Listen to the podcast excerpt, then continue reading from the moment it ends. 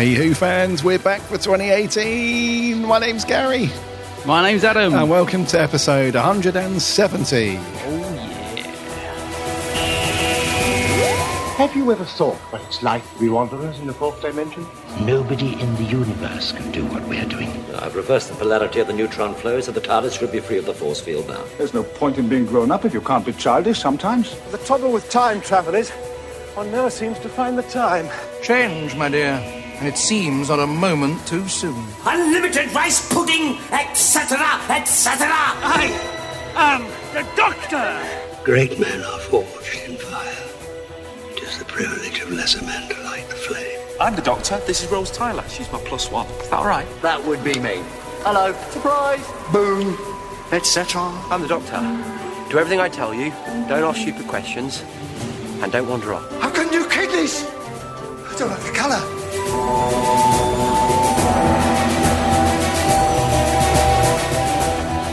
Howdy, howdy, howdy do, Who fans. A very happy new year to you all. Hope you've all had a cracking few weeks since we've been away. And that you've all managed to do something. Something Doctor, Doctor Who, Who related. related. I hope you've all managed to do something Doctor Who Christmassy related. There was a certain episode on on Christmas Day where we see we said goodbye to our twelfth Doctor. Okay, Mister P Caps. We said hello to thirteen. Yes. Yes, more on that later, which will be our review. Yeah. week. Looking forward to it. I've no idea, as usual, what you think of it. Absolutely no idea. Yeah. Do you know what I think of it? I've been very guarded. I've I've seen one comment of yours. Oh no! What? What have you seen? Um, oh, I don't want to say. Oh, okay. oh no! I thought I'd been really careful. You have it been mostly. yeah. Yeah, yeah. Because I haven't been able to get online much, which is good. I'll tell you what I was surprised about. So I didn't. I was really worried about spoilers, um, because obviously, you know, not being able to watch the episode on Christmas Day and stuff, and um, so I managed to finally watch it. But but I, I haven't seen that many spoilers, even now I've watched it, which was um, quite surprising actually. Yes. Yeah. I've been very quiet on the interwebs because uh, Mm. I didn't manage to see it on Christmas Day No. because we were out and about doing stuff. And I didn't I don't think I watched it until I think it was like the 28th, 27th, 28th of December. 28th, I think maybe. Yeah. Oh, actually, I got to see it before you then, You which did? is surprising because because in China, in where I was in Shanghai, you can't get anything at all. Um, everything's blocked. So I downloaded a VPN and I managed to get BBC iPlayer to work. And I was like, ah, good, right. As soon as we get back, because we were going out, as soon as we get back, Doctor Who's going on. I was like, excellent. But by the time we got back, the BBC had already blocked it because we'd started downloading it and it got to like 28% and stopped. And I was like, oh no. so um, we downloaded another VPN and I managed to to watch it um, on Boxing Day, which I was, you know, really thrilled about because I didn't think I was going to get to see it until I got back to the UK, which was just before New Year's Eve. So, um, yeah, so I actually got to watch it on on Boxing Day, and I was thrilled because, as I said, I was aware that everyone had seen it, and I'd managed to sort of find a way to get on Facebook and Twitter, but didn't want to go on there till I'd seen it.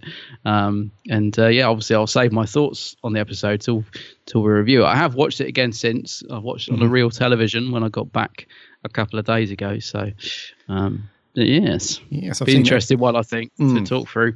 Yeah, I've seen it a couple of times. Yeah. Uh, yeah, it will be very interesting. Yes. Yes. Before that, though, we do have some news and merch, as always, Mm. to uh, kind of keep you guys going because it is going to be very quiet, I feel now, until we have Series 11 Yeah. kicking off. I think we're going to have the usual uh, kind of fan hype and, and everything build up when we start to see some some more pictures and stuff develop when we have our commando friends out in the forests in Cardiff somewhere photographing Jodie from 100 miles away. So that's going to be yeah, it's going to send everyone crazy as usual. But I think for the next couple of months at least, it's going to be fairly quiet. But we do have some some some newsy bits to go through and so much, which is good. Are, are they actually filming right now? I assume they are. I believe so. because Yeah. I'll tell you what I was thinking about. Uh, one of the things on news items coming up. Um, I was thinking about where they're filming because there was a lot of talk last year about um, Doctor Who moving away from Cardiff, wasn't there? In terms of you know the the studios, and there was rumours about it moving to Manchester, BBC, and all this. But I'm assuming they're still in Cardiff. Yes, they are. Yeah. Yeah, yeah, which is good. Yeah, so that's that's good to know. But uh, yeah, I haven't seen any leaked pictures yet, which um makes me think. You know, we heard all this stuff about Chibnall, didn't we? About he was going to crack down on set leaks and stuff, and it does seem. Don't want to speak too soon, but it does appear that way, doesn't it? I haven't seen hardly anything, but I don't know how far they've got into the recording though. No, I don't think too far, but I think Hmm. they have started because, yeah, we haven't got a, a, a broadcast date yet, have we, for Series 11? That's not been, No, it's not going to be till late this year, though, is it? It's going to be. I would I say assume. August, maybe. I'm thinking August. Yeah, That, that seems to ring a bell. yeah. Maybe. Maybe. and it feels so far away right now, Oh, doesn't it? it Like does, um, yeah. when when we got to the end of um, Twice Upon a Time, watching it, and uh, my my other half was like, "Oh, so when when is the new series then?" And I was like, "I I don't know." End of next end of next year, because obviously we were still in 2017. End of next year, and there was like this really loud, audible. Really? I was like, yeah, yeah. It's not. It's not ages away, and it does. It does feel a little bit disjointed. I think we kind of like need it. I don't know. It does it does feel like a long time? But I remember we said this about um, which series was it where they had a long gap? I remember me and you saying this. It it comes around so quickly, but when you're at the start of the year, it does feel like it's so far away. It does. Yeah. Yeah. No worries, though. We're here to keep your company, Mm. rocking some Who in the meantime. Yes. So, how have you been, mate? I know you've been traveling out and around. You've been, you were, you were in China, weren't you, over Crimbo and stuff? And Yeah, I've been in China for the last couple of weeks. So I've only been back a couple of days. I'm still a bit. I still don't know what what day or time it is. I'm still waking up at silly o'clock. And um, but no, I had a fantastic trip, and um, I would have liked. I I'm I'm not the best flyer. I get quite nervous flying sometimes, and um, and I li- always like to have something Doctor Who with me. This might sound a bit silly. I always like to take something with me. It's just like a comfort thing. Um, in fact, when I was really young, I remember remember getting to the airport and my parents were horrified when they opened up my little travel bag and it was just full of nothing but Doctor Who magazines. They thought I'd taken all my clothes and stuff and I hadn't. I, I can't remember how old it was. So I like to have something and um, I wanted to take my little Christmas TARDIS with me uh, on its travels and I had visions of taking it all around China. Um, but because we travelled really light, it had to stay at home, and I was really gutted. I was like, "Oh, can I not just fit it in the bag?" But I literally couldn't. My bag was exploding. You wouldn't believe it. Um, so uh, the only thing I could do was wear my Doctor Who tees and stuff. And uh, I did. I was going to take my Fourth Doctor scarf, but again, room wouldn't allow it. So, um, but I come back and there was um, not much waiting for me when I got back. There was a little Christmas Santa from the Doctor Who figurine Oh, yeah. thing. Yep. Uh, he's pretty cool. Um, but yeah, it kind of feels like Christmas already feels like it's been and done, doesn't it? It's, it's just like we're in the new year and It's a distant it's all memory very now. exciting. Yeah, it's already Yeah. a distant memory. And I, I don't know about you, mate, but I love the start of a new year. Yes. I love Yeah. having a blank canvas in front of me and I'm lining up a few possible conventions and plotting out, making lists. You know, I love doing all that at the start of a year. So, um, so really, all I've done since I got back is um, uh, the the first day back. I while I was unpacking all my clothes and trying to get back to some normality, I listened to your solo uh, podcast that you did Oh, yeah. Yep. uh, at the end of last year and uh, enjoyed that as I wanted to see who you were going to replace who with. Uh, so that was cool. Um, and then um, and then I listened to the yesterday while I was doing ironing. I listened to the uh, Big Finish First Doctor Adventures with David Bradley. Oh, yes. Uh, the first story. So it's like a four parter. Um, and uh, I think there's, yeah, I assume the next door is four part. So I listened to that as well. I don't know if we're going to review it, so I won't say too much. But um, yeah, I yeah, I thought it was it was a good listen, and uh, I, I just you know really enjoyed Dave Bradley on it. Um, thought it was written quite well. wasn't Cool. written as a sexist idiot, you Yeah. know. Um, so yeah, so that was cool. So, that, so I did manage to get a little bit of Doctor Who in since I've been back. Um, it was quite nice to come back and see all these things from Big Finish that have been on their list for ages. Like I got the Derek Jacobi War Doctor set um, is in my folder waiting to be downloaded, and again, very much looking forward to listening to that. So, and I've still got the Tenth Doctor audio to listen to with Rose. I haven't got around to listening to that. So, yeah, it's quite nice to come back to a bit of Big Finish and it's perfect actually when you've got all this stuff from holiday to unpack and stuff. Just bung it on and get to get you through it. So that was cool. Yeah, it's cool. Yeah, nice. That's one. all I've really been doing, mate. Is unpacking, ironing, bit of big finish, bit of big blue box. Just trying to get back into swing of things. Really. How about you? Because you were in the you were in New York, weren't you? I was, yes, very Christmassy. Big apple. Yeah, I'm walking here. It was it was cool. It's um, it was uh really Christmassy. They the New York they do very well for Christmas Yeah, I over there. bet. Yeah. Um, the only downside though is that with the exception of BBC America on the TV in the hotel room, I didn't see one single thing of of Doctor Who merch anywhere. No merch. Nothing at all. Oh, that's surprising. I went into a couple of big because there's a couple of really big, um, sort of famous um, comic book shops over there. Uh, one's Hmm. called Midtown Comics, and the other one I can't remember the name of. And with the exception of a few Doctor Who single comics knocking around, that I didn't see one piece of Who merchandise at all. That is surprising. I thought you'd said something. Uh, yeah, because our our our buddies over in the US, you know, they typically get quite a good Yeah. array of uh, of Who stuff. So maybe I was I, I missed a massive section. Maybe there was a hidden floor that was Mm. just full of full of uh, of Who merch, but very quiet for Doctor Who. So um, the only thing I saw is quite weird, really, because I planned to get everybody back to the hotel room to watch Twice Upon a Time because that was going out at half nine there on BBC America. So I Mm. thought, right, we'll get everybody back, but you know, as things happen when you're away on holiday, you change plans and stuff. So we were out just having this late dinner somewhere because everywhere was open on Christmas Day, New York. It's pretty cool, all the restaurants and stuff. Hmm. And it got to sort of quarter past nine, and we were at least half an hour away. So it's not going to happen. But earlier on in the day, they had this really cool Doctor Who marathon, Ah. uh, which is really cool. So they played um, uh, all of the region stories, you know, like they've done on BBC iPlayer. Yeah, yeah. So that was cool. So I dipped into those um, a few times when we went back to the hotel room. But other than that, mate, very very quiet for uh, for Who. Um, And I'll be honest with you, it's been really good uh, having a break from Doctor Who for a few weeks because I haven't even before you know uh, I went to New York and stuff. I normally, as you know, and our listeners know, you and I normally watch you know some form of Doctor Who every week. Uh, but it's just been really nice to step away from Who because Mm. you and I have been involved. You know, we were involved in it on a weekly basis, and we've done it for a long time. Yeah.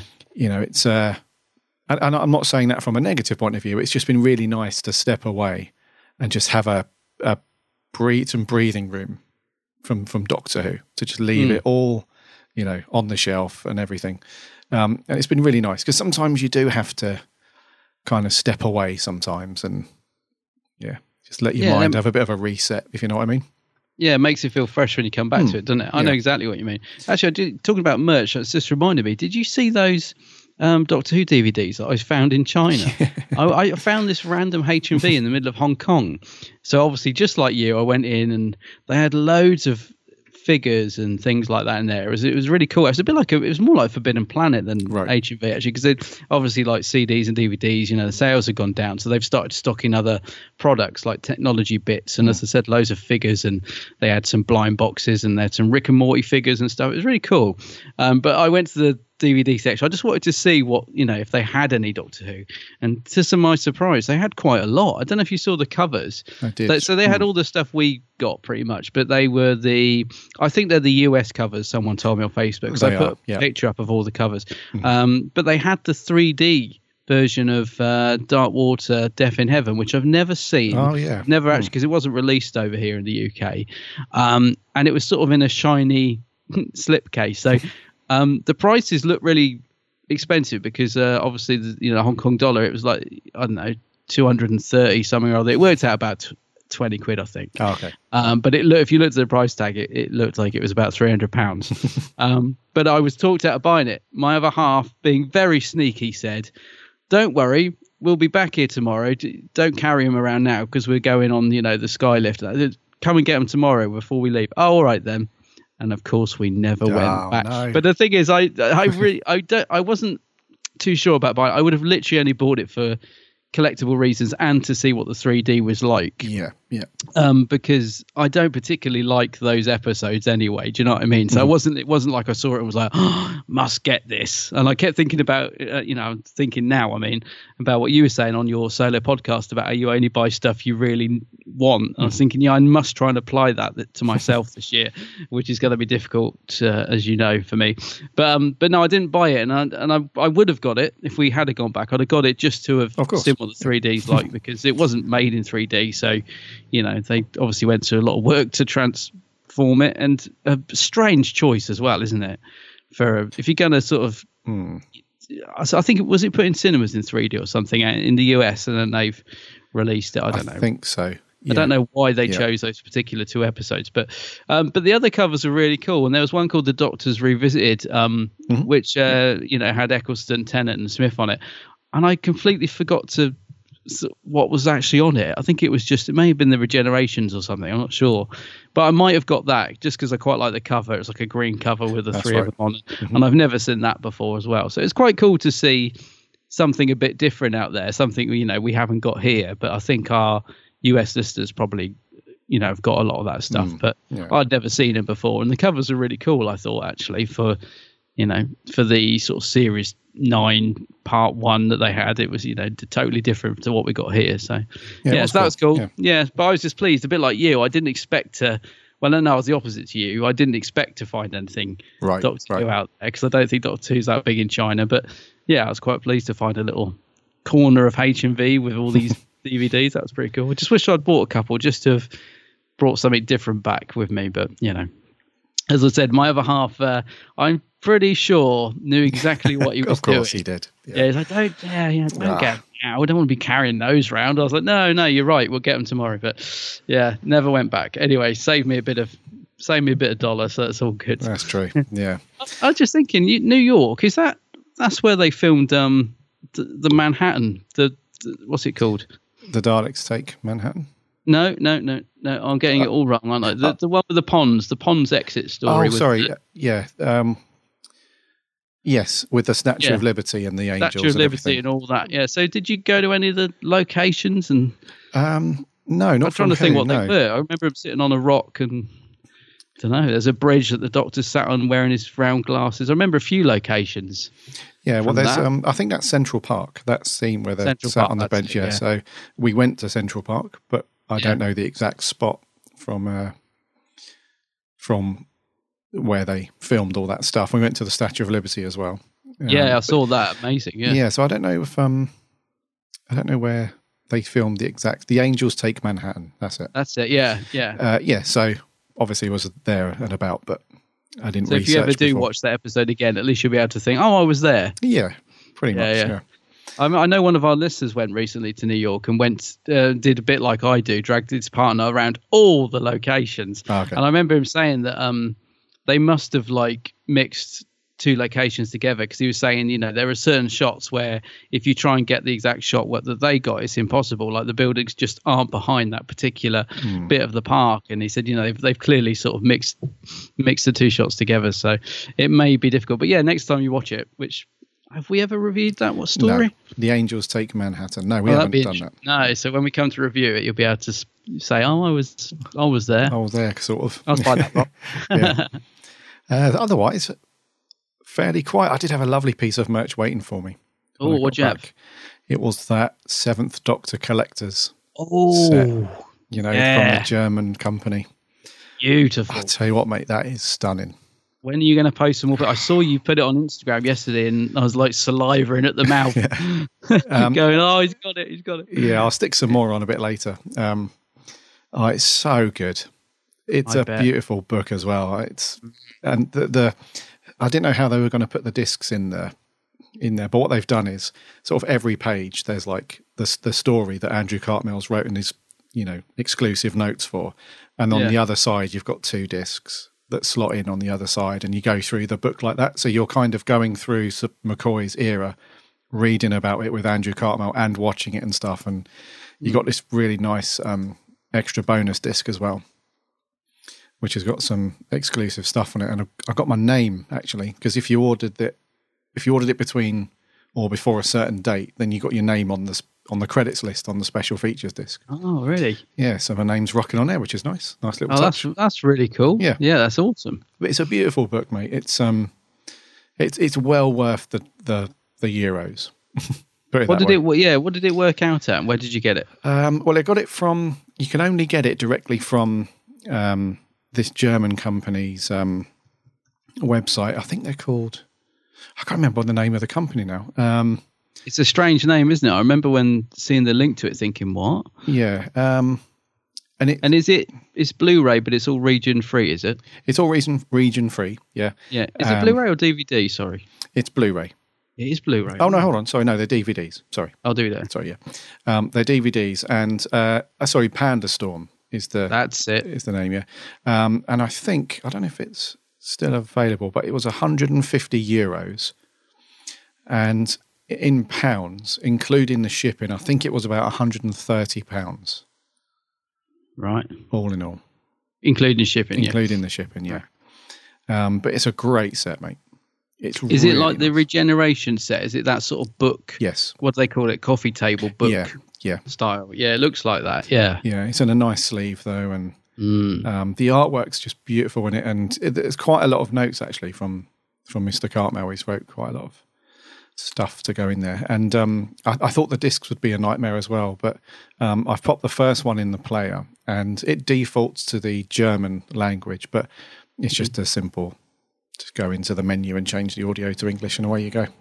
Oh, I've got a Blake Seven set like that Hmm. because they they did like the, they only did the complete Blake Seven in I think it was a German release actually I might be wrong but yeah mine's like that so I put it in and you just yeah just click it back to English and away you go It's cool. Yeah no it does look like a lovely set especially as a, a- someone you know I'm such a fan of I love the Seventh Doctor era and to, yeah I'm very tempted with that. Maybe uh, yeah maybe when I've paid off China. It's quite limited though isn't it? It's quite a limited set isn't it? Yeah, I can't remember what number mine is. Um, Hmm. Yeah, but I think it's I can't remember what it's limited to, but um, yeah, and did they spell your name right? They did. Ah, okay, because it's double R, isn't it? It is I always, yeah, yeah. I notice it when a lot of people when they tweet you stuff, they, you know, they spell it with the one, and I just wondered I'm used to that, mate. double Yeah. R. Yeah, I'm- sure you are. Yeah, Uh, I think it's limited to, you know, 500 pieces or oh, something like that. yeah. low. Yeah, No, sorry, a thousand, a thousand, one thousand units. nice, So that's still not that much, but um, yeah, still available. Lovely piece. Yeah, I'm very tempted. As I'm, I'm yeah, I'm gonna have to restrain myself. Uh, maybe when you post some more pictures, I'll just buckle. Yeah. I'm sure I will. It does look great. It look does. great. So that's us, mate. Yep. Yes. Shall we land the TARDIS and get into some news? Yes.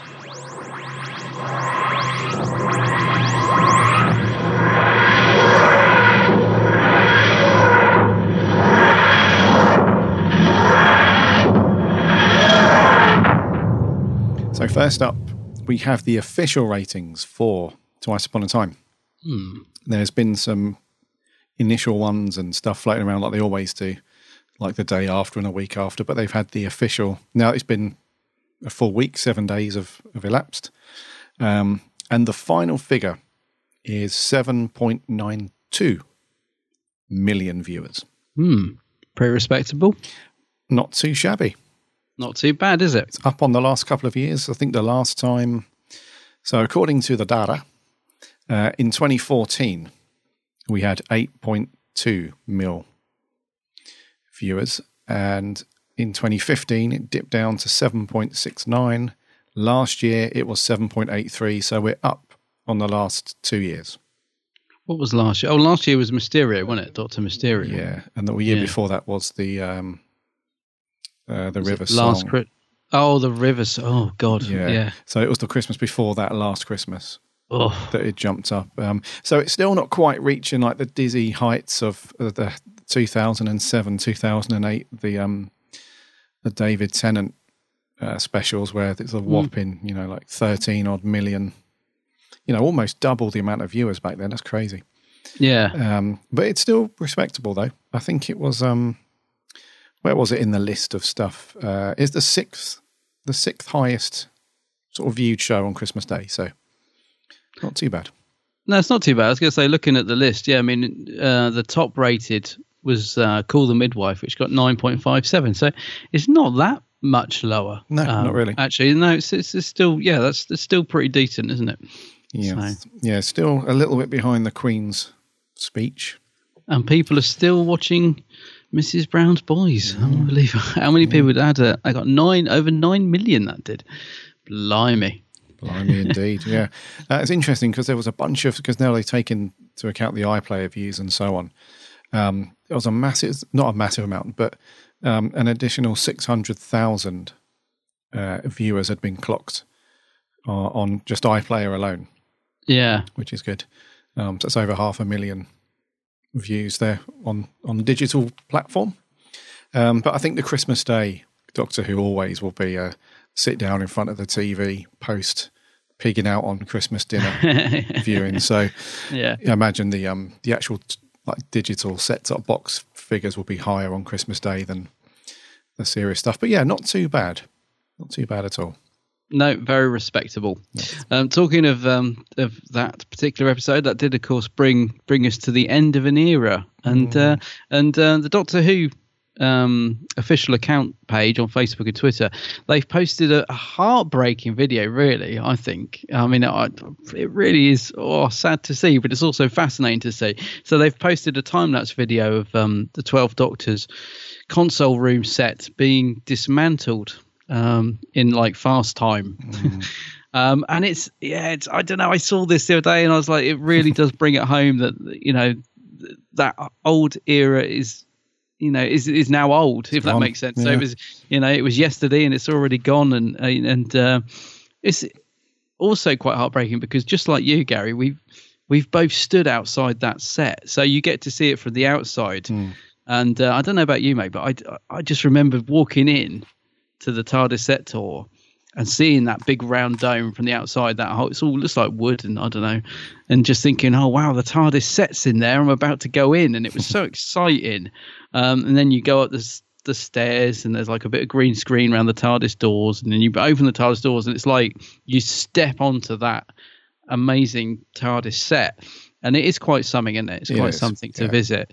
Um, so to see this time lapse video of it being dismantled and reduced to nothing was so sad. But but it's you know it, it's got to be done. We're we're moving into a new era. We're, I'm ex- so excited to see what the new TARDIS set will go for. I, I just wonder you know, I think Chibnall's already made some quite bold moves with the TARDIS uh, from the outside, so I, just don't have no idea what he's going to do with the interior. Whether he's going to go classic, I don't think he is. I think he's going to go again. I think he's going to be quite bold and and try something very different. I th- I think. I think so. Yeah. Yeah, that's my gut feeling. But um, yeah. What about you, mate? What did you think when you saw this little video of it? Just all. It is just it's just the perfect. It's the end of an era video, isn't it? It just sums everything up. It's It does. It's, it's Capaldi's TARDIS. it does. Yeah, because it's- seeing Capaldi go in in the Christmas special Mm. obviously is um how do I say it? It it's like uh, uh something that's already we we already know that he's gone before the Christmas special came out. So Yeah. he's, he'd already filmed it and he was done and he had left. And then, um, you know, a month later or six weeks later, we saw him in the Christmas special. But you kind of think, well, you know, they've got everything there at Cardiff. You know, it's not quite gone. But then when you see the video, it's like, oh, it's actually all everything now is is, is gone from Yeah. from the Moffat the Moffat era is now properly closed. You know, because the TARDIS set was probably the last sort of iconic thing left over. I mean, I'm pretty sure that somewhere at the, the those Cardiff studios they have got some Who. They must have some corridors there somewhere. They, they've all, you know, they must have you know some set stuff knocking around. But this is the complete thing that sort of, you know, the, you know, regardless of how we feel about an actor's performance or the storyline or whatever, there are certain things that always you come back to that holds it all together. Hmm. You know, and the TARDIS is obviously one of those things. So to see it all just be, and the time lapse video, it's huge amount of work. Yeah. You know, I, I can imagine it would have taken you know double that time to put it together. So Yeah. you know, a huge amount of work to dismantle it. But when you see, because yeah, like you said, because it moves so quickly, and then before you know it, it's just a blank, just bare set you know a big soundstage it's just bare with nothing it's like oh it is a bit sad And where has it gone? That's Well- the- where where are they going to put it? I mean, you know, where's it being stored? Is it because, of course, you know, I assume at one point it would have moved its way to the Doctor Who experience just up the road. Although it's such a big set, it would have taken over a whole room. well having said that they did that with um with um uh, Eccleston slash Tennant's I love TARDIS. that console room. Yeah, they kind of put most of it in the experience and that kind of work. So I imagine they would have done like a segment of it, maybe like you yeah. know like a third of it they would have put in there somehow. But yeah, there's no experience for it to go to, so I assume it's gone into storage somewhere. Uh, maybe if they, I don't know. I think we, because we've got you know at least uh, at least two or three years of Doctor Who left.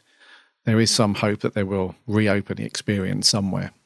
Oh, I'm sure plans are afoot. I'd Yeah, absolutely be yeah. positive on it. I was going to say that the thing with the the Eccleston set um, and the Tennant set was it was sort of one level, whereas this, you know, th- when you walked into this, you could go downstairs and then Mm-hmm. come back up. And uh, although we weren't allowed to, obviously, you know, when you're film when they're filming on it, you can go upstairs as well. So it's like three levels this set.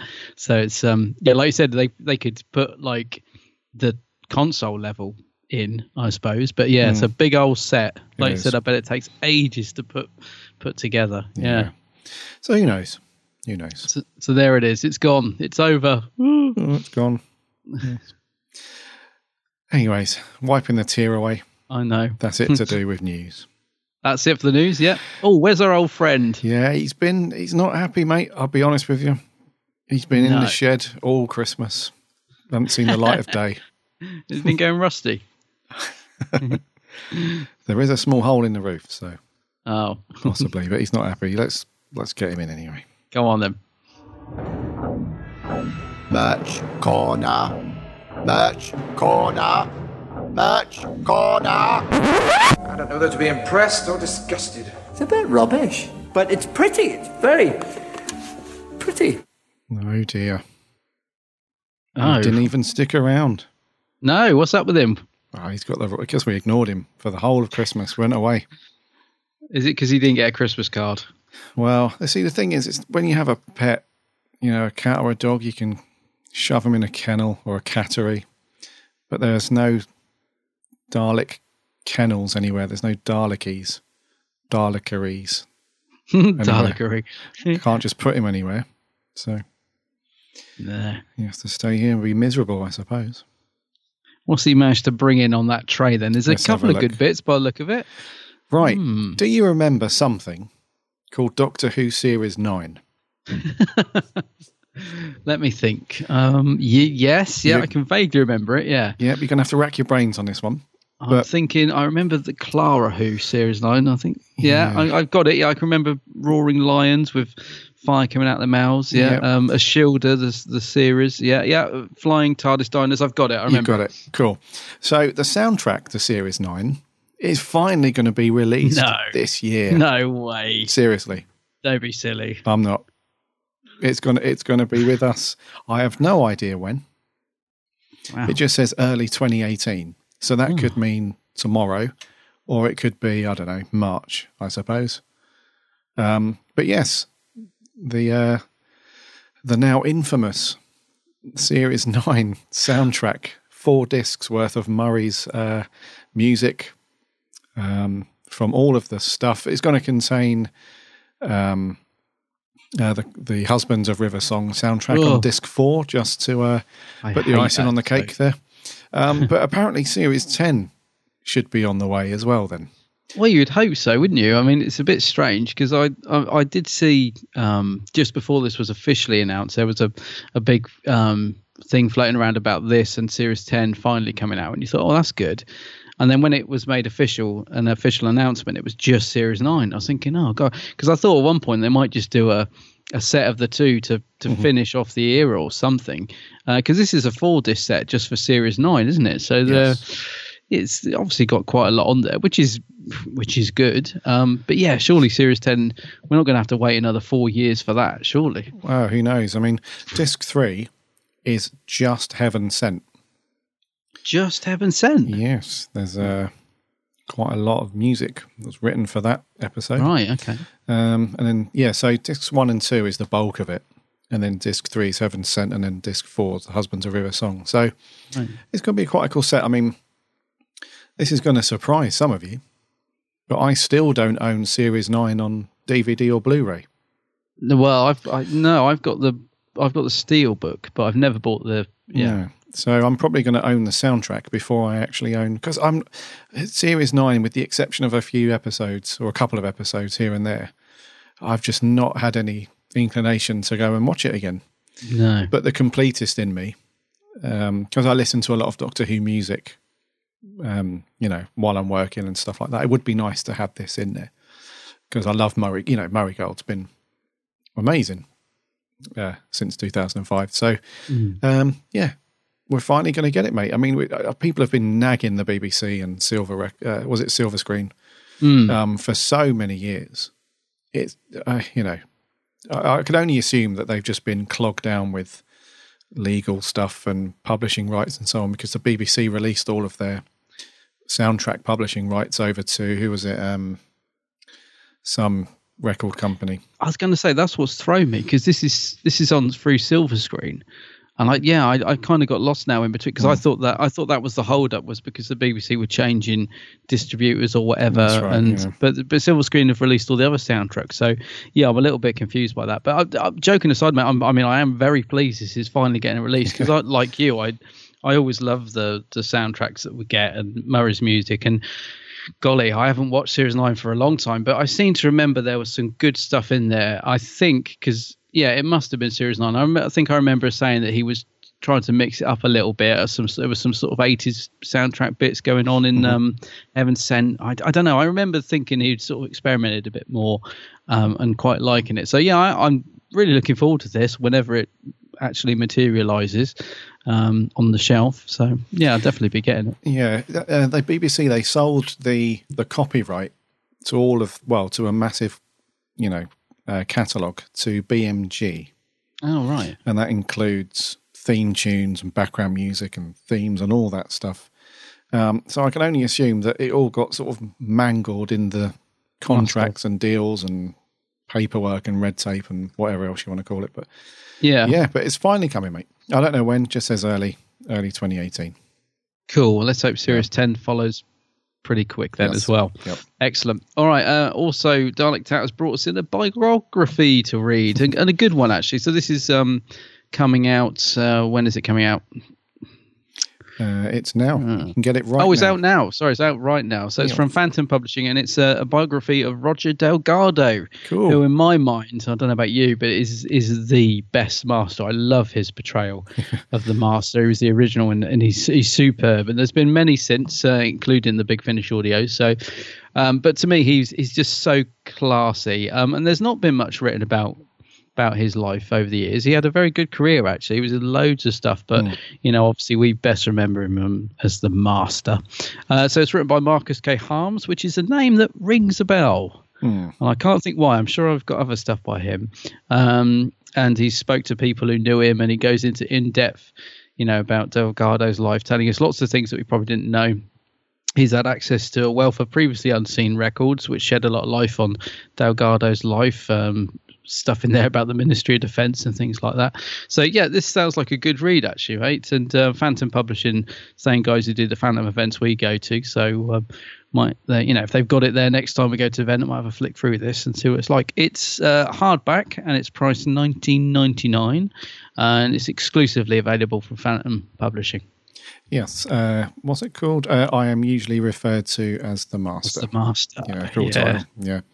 Uh, so yeah, like you, mate, I'll um, I'll look at look at have a flick through at a convention. Probably pick it up because Delgado, he is the he, yeah, yeah, fantastic master. He's brilliant. It's got some unseen photos and stuff in there as well, which is always good. Yes. Uh, last bit of merch, um, which is not really something we can report on one hundred percent, um, but we have No. seen um, a few, a, oh, well, a couple of things uh, that have been knocked up uh, over the last um, over the last month or so, which seems to be gathering some momentum now. Um, so over in the US, uh, the the big um, sort of. I think they're like a mix between Currys and and Asda. I think um, uh, the big department, not department store, but big shop Best Buy. Um, they put a, a, a product on their website, which was Doctor Who, uh, Tom Baker, the complete first season on Blu-ray. Mm. Now, when I say first season, we mean Tom Baker's, because a lot of people went, "Wow, an unearthly child on Blu-ray." That's going to be, but no, it's um, I think it's what what's so Tom Baker's first season overall in the whole thing would be twelve, I think, series twelve of Doctor Who. Oh, now you're testing me. Should know that. Yeah, something like that. Yeah. something like 11 or 12.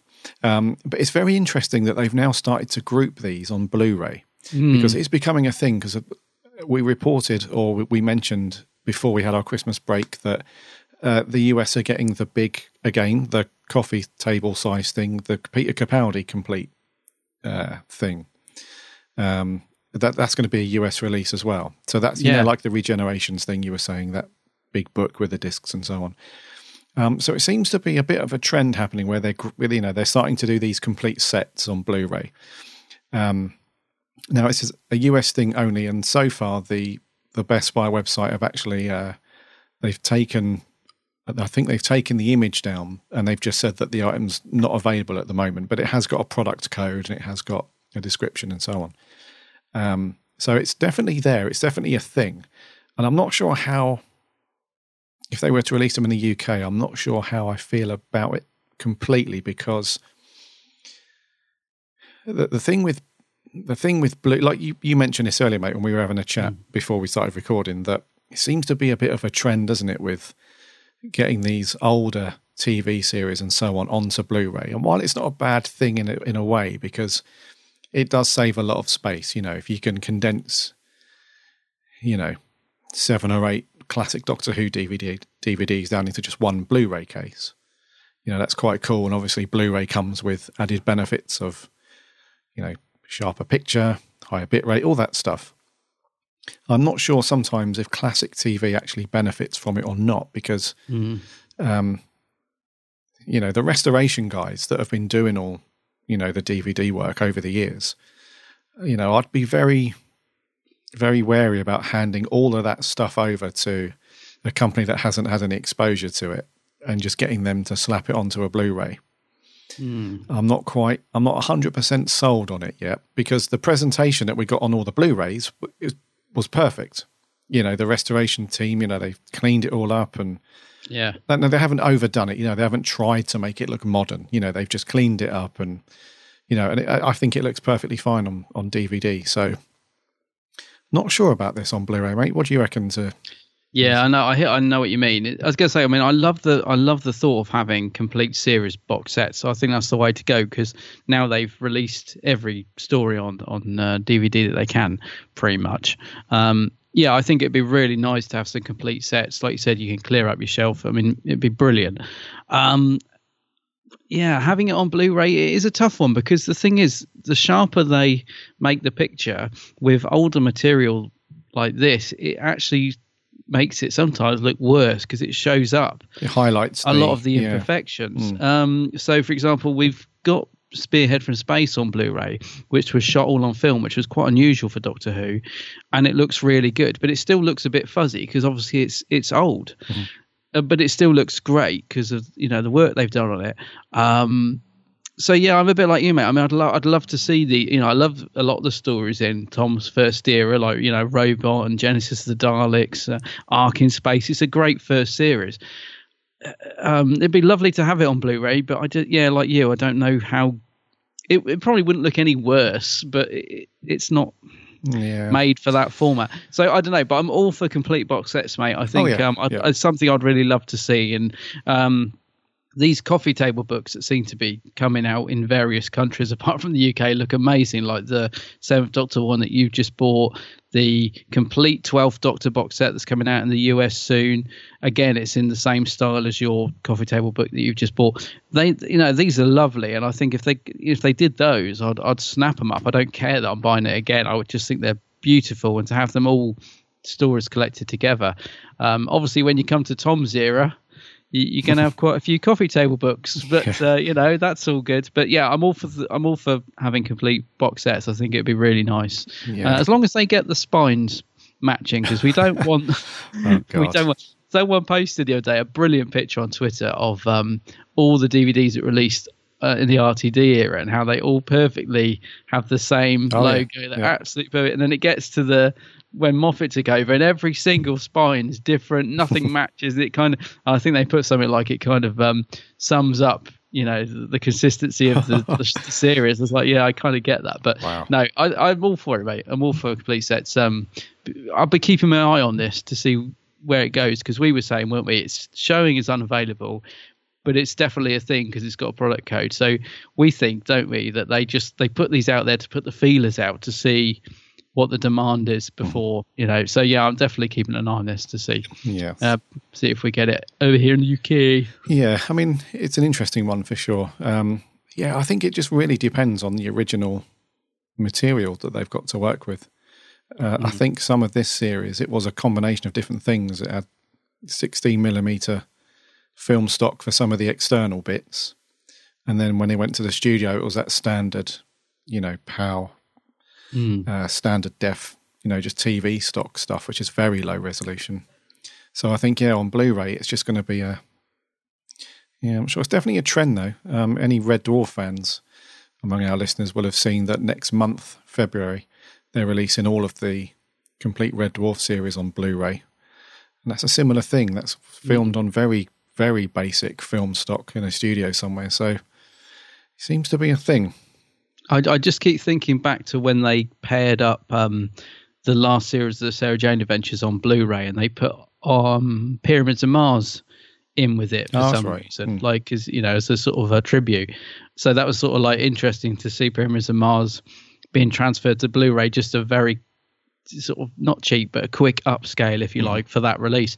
Um and it looked okay. I mean there's nothing wrong with it but i remember thinking you know it didn't uh, didn't sort of benefit from it if you like. So Yeah. i don't know. But they might do some more restoration. I mean every year we advance in terms of what we can and can't do with stuff like that. So who knows? But um, Who yeah we'll knows? say who knows? Yeah.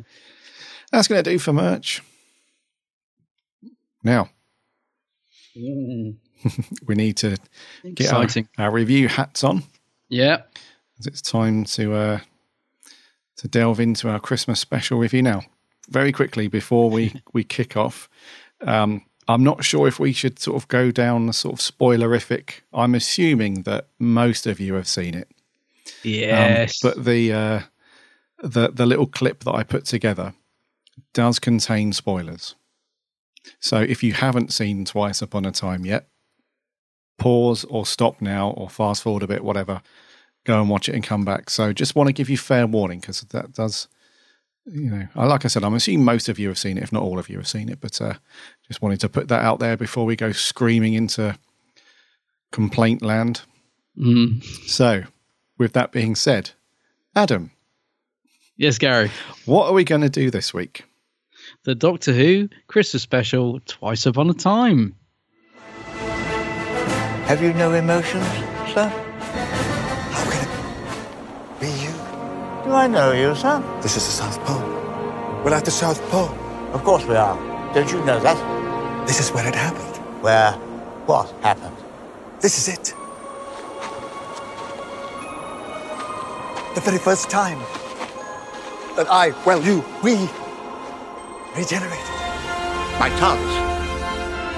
Look at my TARDIS. This is impossible. Have I been burgled? It's. But it's Hideous. bigger on the inside than it is on the outside. You know, I thought it probably was. Glad it's not just me. Is he here? Is the doctor here? Doctor!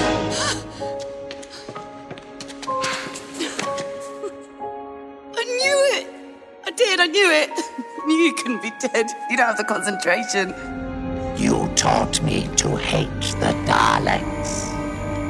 Billions of years ago. What you been up to since then? Destroying Daleks. Yes, all the ones who come here to murder you. Yes, I saw the mess outside.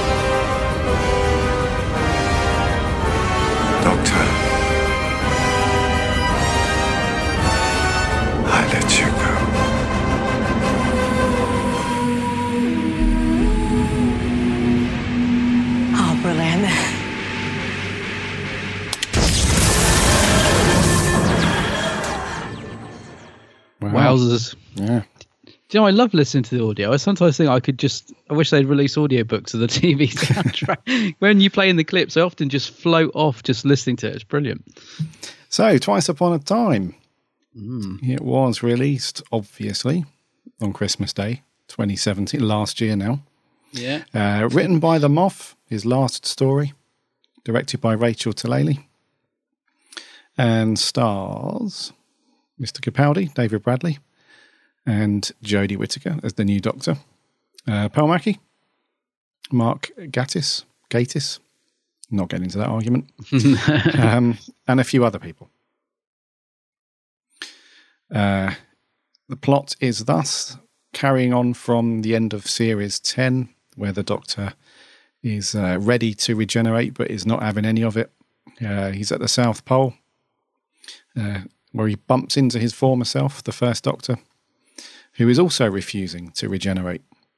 And the two of them go off uh, on a bit of a grumpy, old, argumentative adventure where they um, uh, they have a, a World War One soldier thrown into the mix um, via this uh, this uh, interesting uh, concept of uh, this company or this whatever called testimony that pauses people just before their their death, brings them uh, to their spaceship, I think, uh, downloads their memories, puts it all in a glass avatar of themselves, and then plops them back ready for them to die. So this soldier's been plopped out of time essentially. Um, they also bump into Bill, and uh, yeah, it's essentially them trying to figure out what this testimony thing is. Uh, the doctor goes off to find out the the face of the glass avatar of the controller, which he gets from the the Dalek hive mind. Uh, realizes not too bad, puts a soldier back. There's a lovely moving moment from World War One, and then the doctors go off to regenerate essentially. So that's the Crimbo special, mate. In a nutshell, that is it. Yes, what, that is it. yeah. What did you think to uh, to this one? Well, I liked it, but I didn't love it. Is is the best way I can Oh. describe it. There were Oh. some lovely moments in it, um, but overall, I, I'll be honest with you, it felt like a bit of a wasted opportunity because I was so looking forward to seeing, you know, Twelve and the First Doctor together, um, you know, solving some mystery, which they kind of did, and it turned out to be, you know, oh, there's no threat. I don't know what to do when there's no threat and all that, which is all well and good because it's a nice twist, but but it just yeah, it just made the episode feel a little bit pointless. But but you know, with that negative aside, I overall I did really enjoy the episode. Um, I thought it was a nice watch. Um, I don't know. I just felt it, it could have been better. It, it did feel like it was just filling in the hour until the regeneration a bit, but it, it did also give Capaldi, you know, um, time to shine and show what an amazing doctor he's he's been. So, Mm. so that made the episode a, a very enjoyable watch. I thought. I thought um, David Bradley was uh, gave a great performance um, as the first Doctor, but I really, and I'm gritting my teeth actually without even realizing, really didn't like the way the first Doctor was written, and that's my biggest bugbear with the episode, to be honest Right. with you, mate. Because I, so overall I enjoyed it, but it really does niggle me the way the first Doctor was written because he just wasn't like that. And if it had been one or two jokes.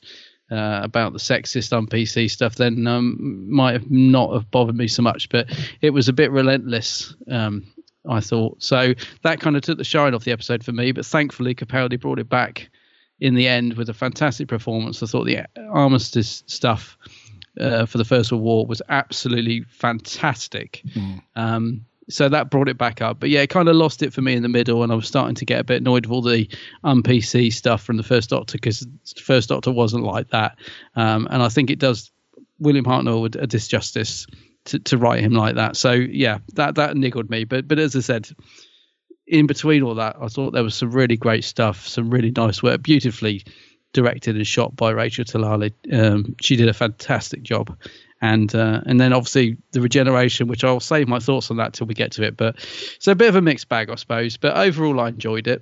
Yeah, Okay. it's just a few few few bits that niggled me, and I think they could have easily been ironed out and and and fixed. But that's the moth for you. What about you, mate? What did you think? Yes. Um, oh dear. um, I, I I quite liked it. Mm. I quite liked it, but I just thought it was, um, like you, I thought it was a, a huge opportunity missed Yeah. to send Capaldi out with an amazing story. The, the, the my biggest problem was that I was really bored throughout Yeah. most of that was my biggest thing. I was waiting and waiting and waiting for something to, happen. Hmm. And it was so flat. It really was flat through the most part. And the most exciting part of it was the last couple of minutes with the regeneration because something was happening, you know? Mm. And, uh, and, I- and I think this is going to be a bit of uh an acquired taste for Who fans, this one, because I've seen so many people say that they absolutely adore it and they love it. And I think I can totally see why. Don't get me wrong. I can really see why a lot of people like it because it's got the first Doctor stuff in there and yeah, it's got nods back to lots of Doctor. You know, it's a very fan servicey Mm. episode. I thought it was, you know, and unfortunately, and I, I I really don't mean to to sort of bash this nail any more than what we've done over the past few years, but I think the Moth just really missed the point on this one. I I, I was really hoping for his sake that he was going to write his, his very last story. I thought I was really hoping he was going to go out with a massive, huge, epic, you know, regeneration worthy story. Hmm. But it was just, it was almost like, it felt like he was sat in a chair, you know, watching, you know, endless loops of those RSPCC videos where he's looking at the telly and there's like, you know, animals being treated badly and he's got his, you know, his wife's left him and it's just, you know, it felt like he was just, you know, his chin was on the floor and, ah, better write his Doctor Who story. Mm. You know, what can I put in here? Oh, yeah, the war. Couple of doctor. Bill, yeah, she's, yeah, give her a hug. Yeah. Yeah, and it, it was just felt really down. I don't know. I mean, don't get me wrong. It's you know, it's very sad to say goodbye to a doctor and so on. In this case, we're saying goodbye to two doctors, effectively. Um, but that's you know, not till the end. You know, and I just felt like you know, if I could jump into a TARDIS and go and see them off when he was sort of midway through writing this, just wanted to have picked him up and shook him and just said, "Look, this is a celebration of your time as the showrunner on Who. This is about you as well. It's you know, and all the great stuff that you've done. You know, you've you know, you've not done that great on some parts of it, but overall, you know, it's Doctor Who's been great the last whatever five six years. So Mm. you know, celebrate. Don't just have this sort of melancholy, you know, down in the dumps kind of, you know, build up to this sad moment. You know, because I don't know if we think back to. I'm, I, and I'm trying really hard not to be negative because I did enjoy it. I, it wasn't a bad watch or anything, but I just feel Mm. like it could have been, you know, to quote, you know, the tenth Doctor, so much more. yeah. Because yeah, if we think, have been, yeah. if we think back to the end of time, part one and two, yes, we had that in the back of our minds that Tennant was leaving, but you never got, you know, with the exception of him, uh, you know, those little tiny little bumps throughout those two parts where Murray's score kicked in and. You know, Mm. it wasn't until like the last bit that it was really sad and pulling at the heartstrings. The rest of it was action packed and there was stuff going on, and it wasn't this sort of sad, you know, down in the dumps kind of, you know, the world needed saving. So he was on the job. He needed a, Yeah. he- there was a job he had to do. And, you know, the regeneration side of things, you just put to the back of your mind, you know, you know that's coming. Whereas this one, because the regeneration was always there, you know, it, It just felt so. I don't know. I, I wanted more of a celebration of Capaldi's era Mm. rather than a, you know, obituary. It's it's just I don't know. No, no, I totally hear you, mate. Because I was sort of thinking about twenty minutes in. Um, I sort of like the start of it. You know, you, we're getting a few bit of banter between the two doctors. It's all good, and then suddenly the doctor makes the first doctor makes a, a sort of remark about yes, males can be nurses too. And that, for me, that was the first sort of clangor where it started to. I was like, what? What's what's that all about? You know, the doctor doesn't hammer home PC things like that, um, and then it kind of it just became a, a, a an episode of set pieces rather than a story. Because about twenty minutes in, I was thinking to myself, "Where's this going? This is just a this is just a, mm-hmm. an hour episode of moments." Like, so we had the doctor and the two doctors in the TARDIS and all that. Okay, then they get introduced to Bill. Okay, Bill's back, right? And we're we're 25 minutes into the episode now. So where's the story? And I was I was like you, getting a bit frustrated, thinking this is all lovely. I'm liking these scenes, but that's all they are. They're scenes. There's no story here, and I was getting quite, as I said, quite frustrated, really. Um, so then you know, and and the fact like it turns out to be a non-threat. I mean, yeah, that's okay, but it, again, it just it does feel like the Moff has just really worn himself out. I mean, I mean that's uh, that's how I felt when I watched it. I felt like yeah. he's written some lovely stuff in there, but he obviously couldn't think of a good story because there isn't a good storyline in there. Really, it's just a series of nice moments. Yes, um, yeah. and some and some of those moments for me didn't hit the mark, and some of them really did. Um, so yeah, it's and the middle part just just lost me really because, like you said, you you got the first Doctor and Capaldi, so you got two fantastic actors there. Um, to be honest with you, working miracles with the material they were given. Uh, well, particularly Bradley, I thought was because it's a weird thing for me to say, but I loved his performance, but I hated the way he was written. I kept thinking, God, imagine if he was actually written well, he'd be phenomenal. Yeah. This guy, you know, because he's not.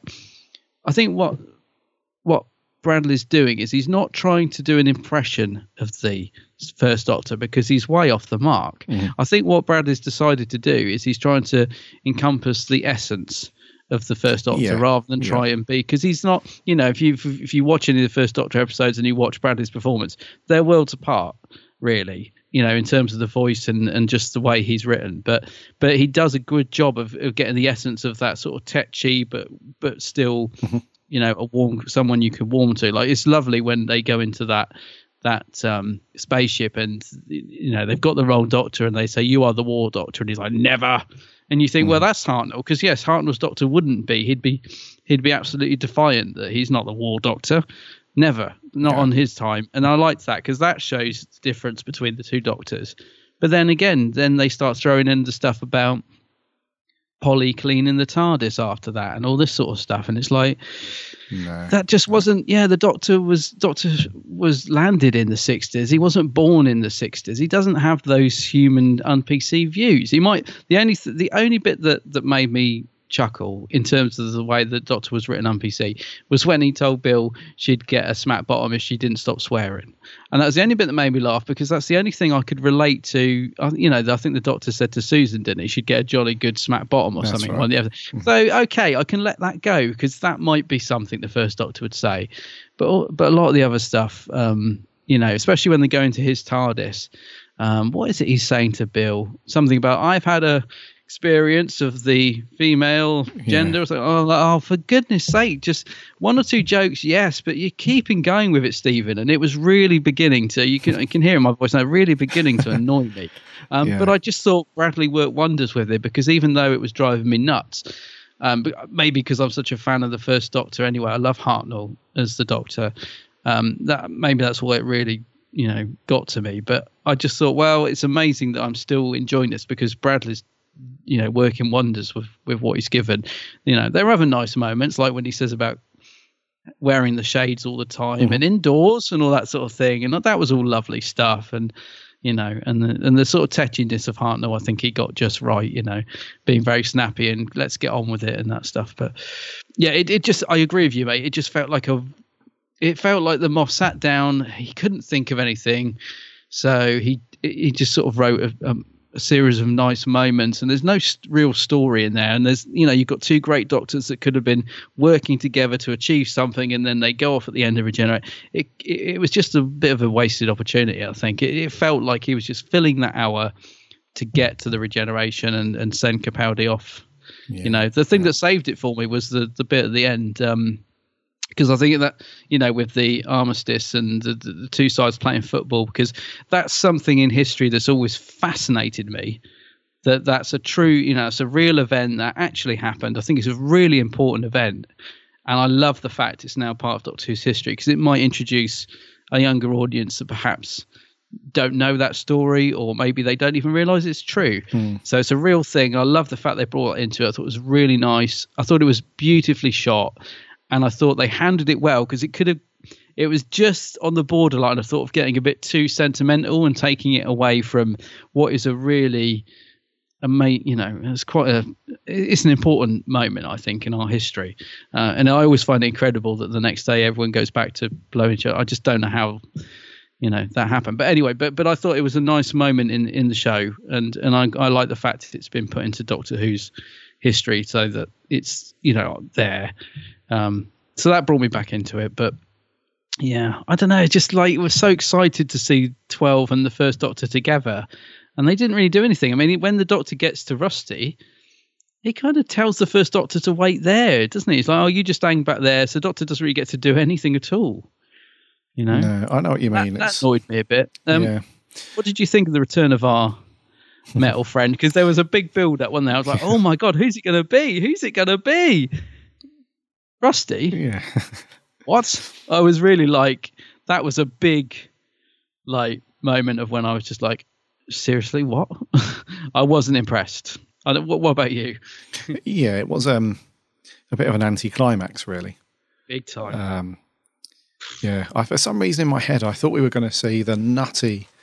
Um, do you remember? I know he, I know he didn't survive, but the you know it's Doctor Who, so he could always have he could have brought him back in some way. But you know the um, you know Dalek Caan, the crazy, yeah, the mad one. yeah. Yeah. I, for some reason, I thought it was going to be him up there going mad. Yeah. Um, I know Rusty wasn't a bad shout, really. It's just a bit of an anticlimax, really, because it, it was at that point that when the Doctor found out who the who the testimony dudes were, Hmm. that's when another anticlimax happened because that's when the Doctor realizes, oh, you know, they're not a threat. You know, nothing's going to happen, so let's just go home. Yeah, it, would, it was a bit like that, wasn't it? It's like, oh, well, Yeah. let's go home. Yeah. I would have much rather have seen, and I'm not saying that the the Doctor should have faced off. It, you know, this cliched. You know, it's a big story, so let's bring the Daleks back as a threat. I'm not saying they should have done that, but I think that the two Doctors should have teamed up and and and faced more of a threat. That you know, even bring back whatever you like. You know, and I'm not saying because it's a a big important story that we should have had you know, a battle with the Daleks or the Cybermen, whatever. Bring back the Autons, bring back whatever you like. Just bring back something that's a, a decent. So the Doctor's got one last big fight in him Mm. because it, it felt like throughout the episode he was just ready to lay down and there was no there was not enough teamwork. I understand that it's quite funny because we've had that you know in previous multi Doctor stories where there's always a squabble.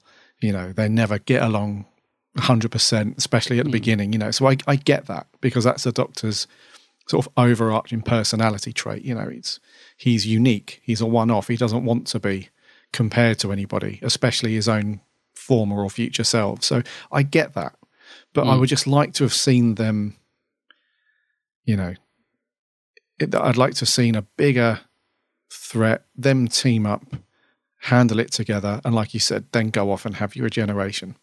Mm. Um, so yeah, so the Rusty thing, it was that point that the story really just took a nosedive because Yeah. you know the whole testimony thing it was just a bit of a, a sort of wishy-washy yeah it didn't really it didn't really do anything to I, well the only thing really it really did was to just give an excuse for bill to be there That's true. you yeah. know the only re, the only way that and it didn't really do any justice to the really nice exit that she had at the end of series 10 you know mm. where heather turned up and there was that lovely romantic thing and they were going off to the stars together and then now she's just in a, you know a glass avatar and where's heather now I was thinking that. Where's? Heather? Yeah, and yeah, I must admit, it felt very. Um, it, it, felt like she was brought back. There was no purpose to bring her back, really.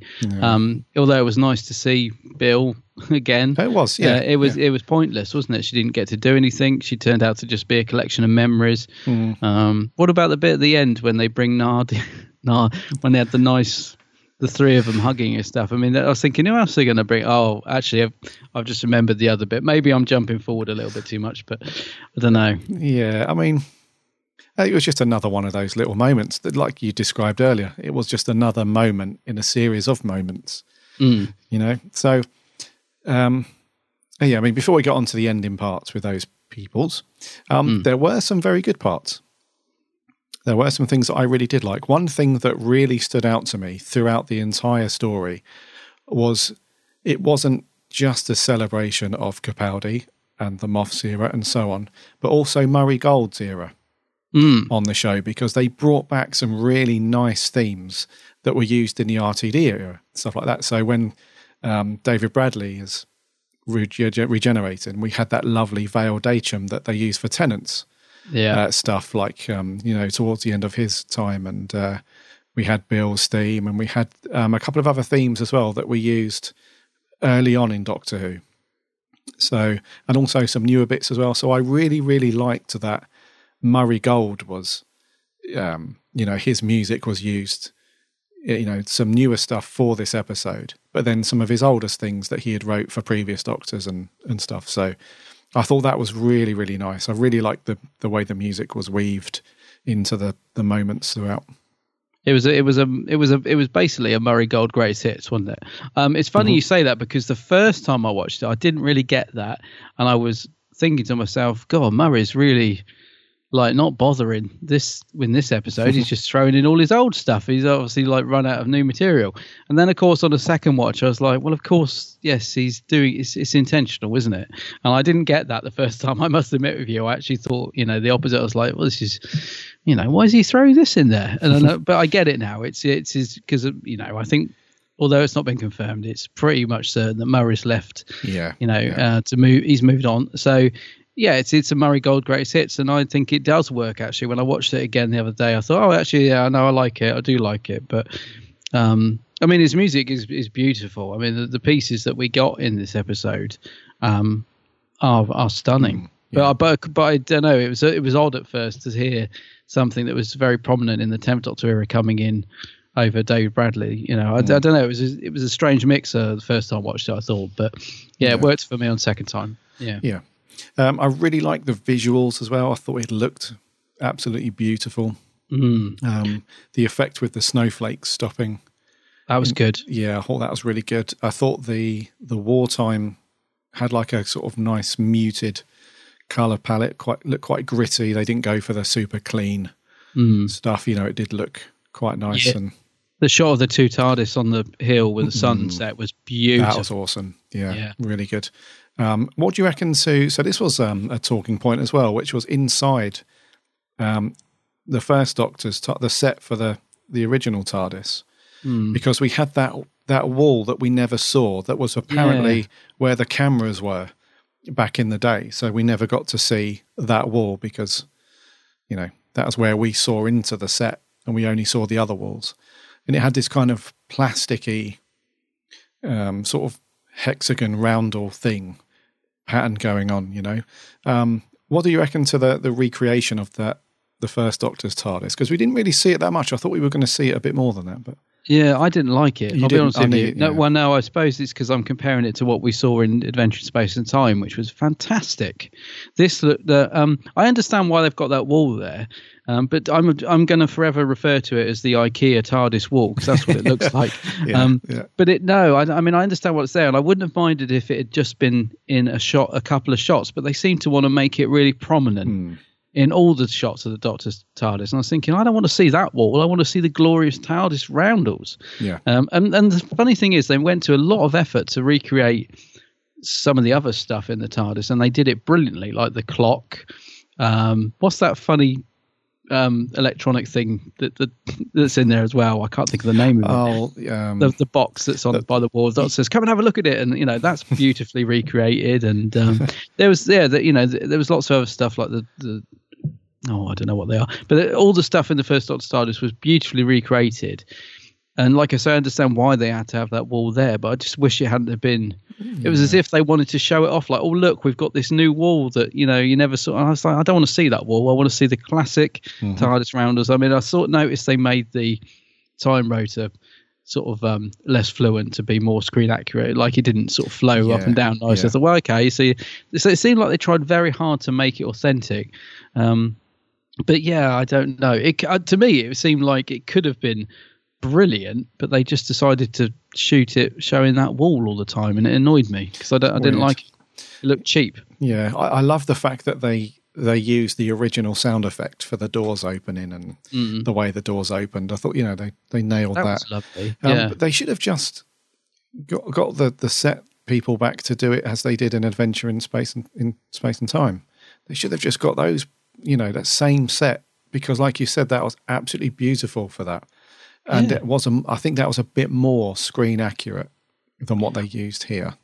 Uh, yeah, I agree with you, mate. And I think I know people are going to be shouting at us saying, yes, but by the time 10th Planet was filmed, they only had two walls and it was, you know, so they're trying to make. I get that, but then. Then why not just shoot it with the two round walls? Why do we even need to see? Yeah. We didn't need to see it in the 10th planet. Why do we need to see it in this or have it in the background? Or I don't know. It seemed like they went to an awful lot of effort to get everything right, and then they just shoved that silly wall in the background, and it kind of, yeah, just took every you know all the hard work away. I thought. Yeah.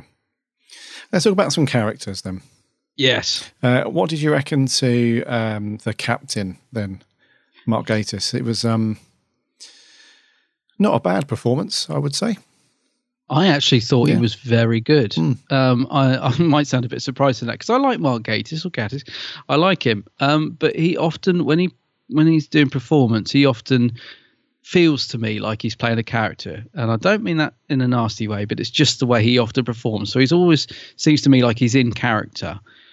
Whereas with this performance, he toned it down a little bit, and I found him quite believable. Yeah. Um, and I actually really, really liked him in this. I thought he, I thought he played it really well. Um, and I, I liked the character. A tiny bit sentimental in the way he was written and stuff. Um, but then sometimes when you're playing that s- stiff upper British lip character, it is easy to sort of feel a little bit, you know, like that. But no, I, I thought he was really good, mate. I really liked him. in it. I was a bit worried when he was first announced because I was like, oh, Mark Gatiss in it again because he's been in it a few times as different people, isn't he? Uh, Normally under a lot of prosthetics and stuff. But um, but I know I thought he gave a really nice performance actually. What, what did you like him? Yeah, I did actually. But for that reason that you mentioned, where he wasn't, he's kind of toned it down a little bit and played Toned it. it a- yeah. yeah, it felt like a bit more of an honest performance from him. Yeah. Mainly because of the part he was playing and what he was involved in. You know, the whole armistice thing and what he, you know that in the middle of war. You know, it's it, he's probably not going to be the most happiest of chaps, and um, and you know the, the, way he played the amazement on his face when he went inside the TARDISes and and all that stuff, and he was quite sort of subtly funny as well. Mm. You know, he just had these little. So I think his performance was really good. It wasn't the typical, like you say, you know, always, you know, in some sort of caricature of something. You Yeah. know, it was very honest. So yeah, I didn't mind him at all. What do you reckon to his um the reveal? You know, just before you know he goes, he gets plopped back into his timeline.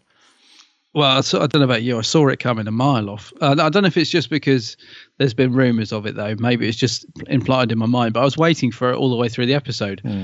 Um, and do you know what? I think personally, if it, it, it's just that the Moff seems to have this fascination with keep bringing up the brigadier, and I think if he hadn't done it so much in his era, it would have felt a lot. It would have hit home a lot harder. I thought it, I, it just. I was a bit like when he revealed it. It was a bit like, and it didn't do anything for me at all. Um, and I want to just clarify something. I absolutely love the character of the brigadier, and I love having nods to him in the show. Mm-hmm.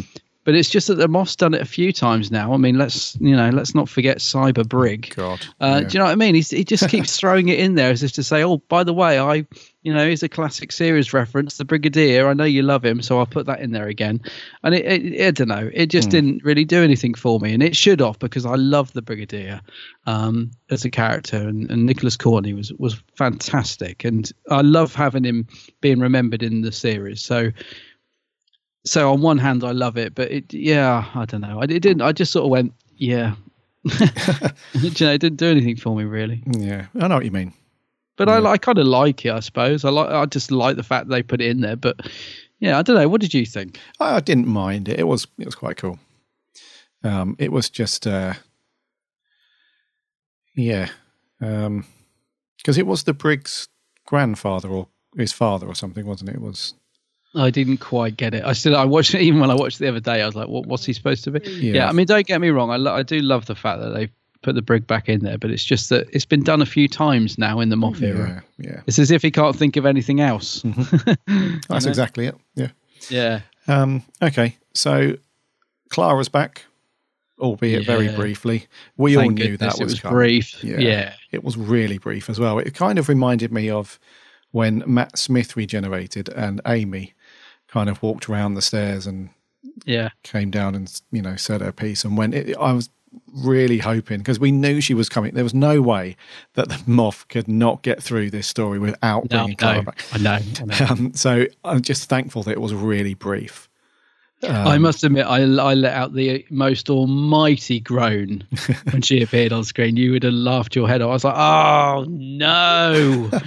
Because I knew she, like you said, I knew she'd be coming. And to, I'll be honest with you, despite my dislike of the of Clara, um, I, I don't begrudge him putting her in. I really don't I actually, because as, as much as I groaned, it was like, oh god, here she is, here she is. As much as I begrudge, I don't begrudge it because you know she's a big part of the Moffs era, Yes. Yeah. and it was inevitable, like you said. So I was prepared for it, and I think he got it just right. Actually, it was just a small, Mm-hmm. tiny little cameo, um, and so yeah, it was fine. It, I thought it was Yeah. absolutely fine. Although a bit weird that he now has all his memories back, and that's a bit strange, isn't it? I was going to say, yeah, that's a bit because does he remember Clara now? Then because It seems like it. yeah, it's a bit weird. Um, but yeah, I mean, it's I, I didn't really mind it because I think as the showrunner, he is allowed a little bit of whimsy and a little Oh, bit of you know nostalgia. So because Russell T did that, didn't he? With um, when the Doctor goes and visits his past companions. Yeah. You know, maybe a lot of people groaned when, oh yeah, Rose is back again. But you know, but you know, I think he, they're they're allowed to have that little bit of, you know, when they're closing out their era and they're bringing it back full circle. I think they're allowed a bit of a bit of sway there. No, I'll But, give him that one yeah. because it's his last story as well, and it's the last. Well, unless Yeah. he writes under, you know, the new showrunner. Yeah, I think we can we can allow him this one, and it wasn't bad at all, was it? I mean, it was a, in many ways, it was quite a nice little, Yeah. tiny little cameo. So, Yeah. yeah, And then we had Nardi, like you said earlier, Nardo popped up and I quite liked it when he popped up. I'll be honest with you, I, got- I did I did feel a grin come across my face because he's like. What's he say? He says something funny when he first walks up, doesn't he? He's like, oh, I'm here. And the doctor's like, oh, just when it couldn't get any worse. Or something. I thought, oh, because that was nice actually, because you, I really liked that TARDIS team, those three together, um, and I love the way the Doctor and Nardi spar off each other. So I, I actually really was quite pleased when he yeah. appeared from nowhere. yeah. and I still like that relationship between the two of them where Nardol's quite authoritative with the doctor at times where he's quite jokey and funny like you would expect Matt Lucas to be but then he kind of changes his mood quite quickly and he's like don't die you know he, he kind of tries to give the, that you know that strong advice and it, it, Capaldi's having none of it obviously because it's only Mm. Nardo in his eyes but I like that relationship between the two of them where Nardo is comfortable enough that he can stand up to the doctor and say those things where Mm. some other people can't. So um, yeah, I did like Nardi's return. It's quite cool. Yeah, yeah. No, I thought it was just nice to see the three of them together, and you know, we got to see a little bit of Capaldi's earlier sort of version of the Twelfth Doctor, where he's like um, quite sh- sharp with them because he Yes, says, "You're not yeah. even here. You're just you're just memories. You're not even really here." As if like you know, he's still being a bit. He's not sort of giving into the fact that You know, well, they weren't really there, but you know what I mean. He's not sort of having any of the sentimentality, is he? Which I thought was played back to his earlier sort Yes. of performance. So that was Yeah. good. Speaking of Capaldi, actually, I think he did a fabulous job with the with the script here. It was one of those kind of Matt Smith situations for me, Mm. where he where the script and the story wasn't that good, but he absolutely just ploughed on and carried it forward. And every scene that he was in, pretty much, he was either he either had that uh, kind of strong classic Who feel to him, like some of the earlier Doctors, or, Mm. or you saw his. I mean, he was pretty strong throughout most of the episode, really. Even I right at so. the end, yeah, when he was regenerating, he was still quite, you know, powerful with his little final speech, and you Mm. know, there was there wasn't any tears, put it that way. No, he he was excellent in it. I thought really, really good. I'm curious to know. He said um, in an interview, didn't he, um, just before it aired, that there was a a bit where he said something like, "I don't normally sort of step in and change the writing." He said, but there was something towards the end of the regeneration that I just said, "Could I change that?" Because I don't think. I don't think that's what my doctor would say. And hmm. apparently, Steven Moffat was like, "Yeah, yeah, I'll rewrite it," and rewrote it overnight. I'm really curious to know which bit that was. I kept hmm. thinking it all the way through. I wonder which bit he. Well, I suppose if it was rewritten, we wouldn't know. But which bit was changed, or Hmm. what was originally written? I'd be interesting if the Moff ever does a book like Russell's The Writer's Tale. I mean, that'd be fascinating, wouldn't it? Oh yeah, um, to, to to hear all the stuff you know he had thought of and never did. But yeah, I just wondered which bit Capaldi was was not very happy with enough to say to Steven, "Could I, could you change that?" You know, and I think he said it was something to do with the regeneration, but I might be wrong. But um, but it was good. I mean, I, and I love the fact he cares so much, and I thought he he was absolutely fantastic in the episode, especially towards the end when he's just sort of looking around and he compares his life to the battlefield and he gives that speech. That was fantastic. that was cool. Yeah, Yeah. At what point were you starting to well up? Because there was a couple of moments, but they weren't the moments I thought they would be, if you know what I mean.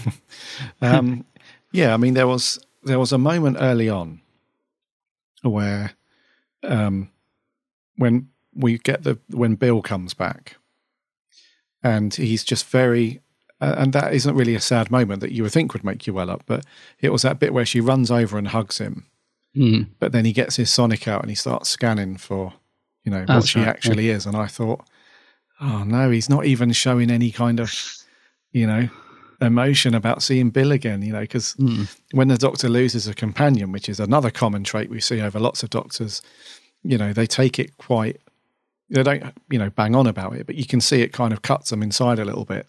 Mm. But, but even then, he was like, no, no. And I thought, oh, Peter, it's like, because obviously we knew Bill was back, and but Yeah. it's just a very different relationship than what we've seen throughout series 10 with him and Bill.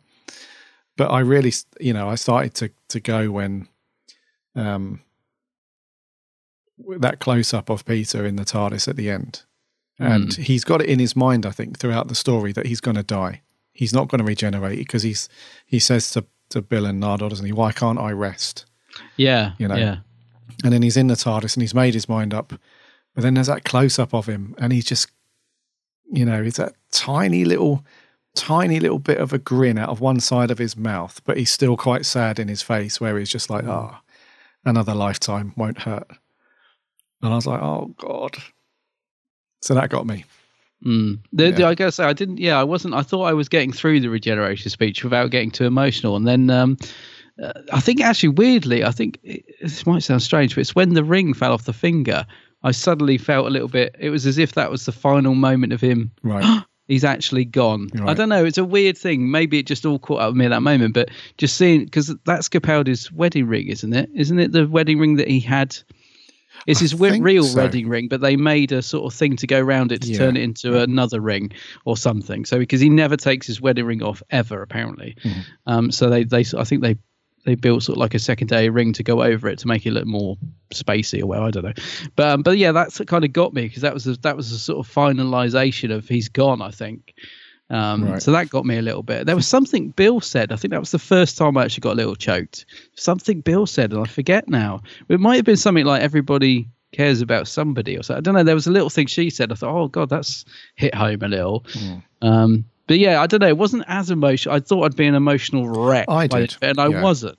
Yeah. I found it. I found I was moved by it definitely, but I, I was, wasn't the sort of big ball of tears I was expecting to be. If you know what I mean. It wasn't an end of time part two moment, put it that way. No, no. No, which always has me bawling like a small child. But yeah, it was moving for sure. And, I, and I'm glad they went back to the over the top regeneration as well because I'm a sucker for that. Because when, Oh, yeah. you know, when Matt Smith regenerated into Capaldi, it was very quick lightning strike and Awful, you know, it? it was you know, very, very quick and wow, Yeah. wow, that was it. So I'm glad they went back to the whole yellow regeneration energy, like exploding and everything kicking off. And The bit I Yeah. loved was the um, time rotor bursting into flames yeah, in the middle of the glass and I was like, oh yeah, that's cool. Yeah. like that. Um, okay, so leading on to then uh, Jodie at the very end, very, very because we said it, didn't we? We said, will she be in it as a more of a substantial character, or will we just get the classic right at the end? And I said, I'm, I'm pretty sure that it's going to be right at the end.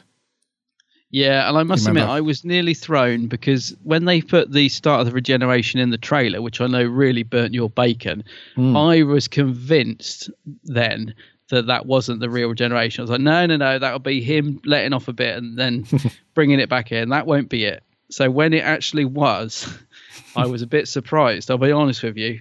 I thought, blimey, they actually did put it in the trailer. The idiots! What a ridiculous thing to Oh, do. I kept. Th- I thought, yeah, I really that did throw me. I re- really didn't think that was going to be the regeneration. But that aside, I, I I thought it was a great. I mean, it was a great end to the episode. It really did. I did go back and watch it like two or three times straight away. That last few minutes because it was like, wow, it's like you said. After a whole hour of nothing really happening, suddenly the last five minutes everything kicked in and we've got a new doctor and it, i thought it was a brilliant regeneration it did remind me a little bit of um uh Tennant to Smith with everything exploding and Yes. the Doctor falling out of the TARDIS. That's a shame, actually, because I suppose it's difficult. I'm getting a little bit bored of the Doctor regenerating in the TARDIS and it blowing up, if you know what I mean. So it did feel it, it felt a little bit stale in that sense, but I thought it was done brilliantly, and I, I just everything about the way it looked, and also I love the fact that she's clinging on for dear life. I thought, well, clearly she's not going to fall out the TARDIS, and then she did, and I was like, oh, okay. And then you just see it burning inside. I thought that was fantastic. Um, I really don't know how they're going to pick up for that next, you know, in the next series. I can't wait to find out actually. But yeah, what do you think to Jodie's first words then? Ah, brilliant. Yeah, I'm. I'm she has got a sort of northern accent, hasn't she? She has I like got, it. Yeah, I'm not. I'm not going mad. She has got the. No, she has. Yeah. Yeah. Oh, brilliant. I just felt sorry for her when she went face flat on her face and like in two seconds. I was like, oh, that looked like it really hurt. And Uh, she's been, It did look like she went full pelt. Yeah. Um, but I'm excited though. N- You know, it's, it, it, it sounds like a very fickle thing to say because, you know, Mm. Capaldi's only just gone. yeah. Um, but when you see Jodie, like her face, like her expression, and she's got that glint in her eye, she's got a little grin, even though it's all kicking off, you know, she's got that grin and, but then she, yeah, she tumbles out. I don't know. I'm excited about what's going to happen. I'll tell you what I love, and I can I can genuinely say this. I'm not absolutely hundred percent telling the truth now. To my surprise, she instantly felt like the Doctor. Hmm.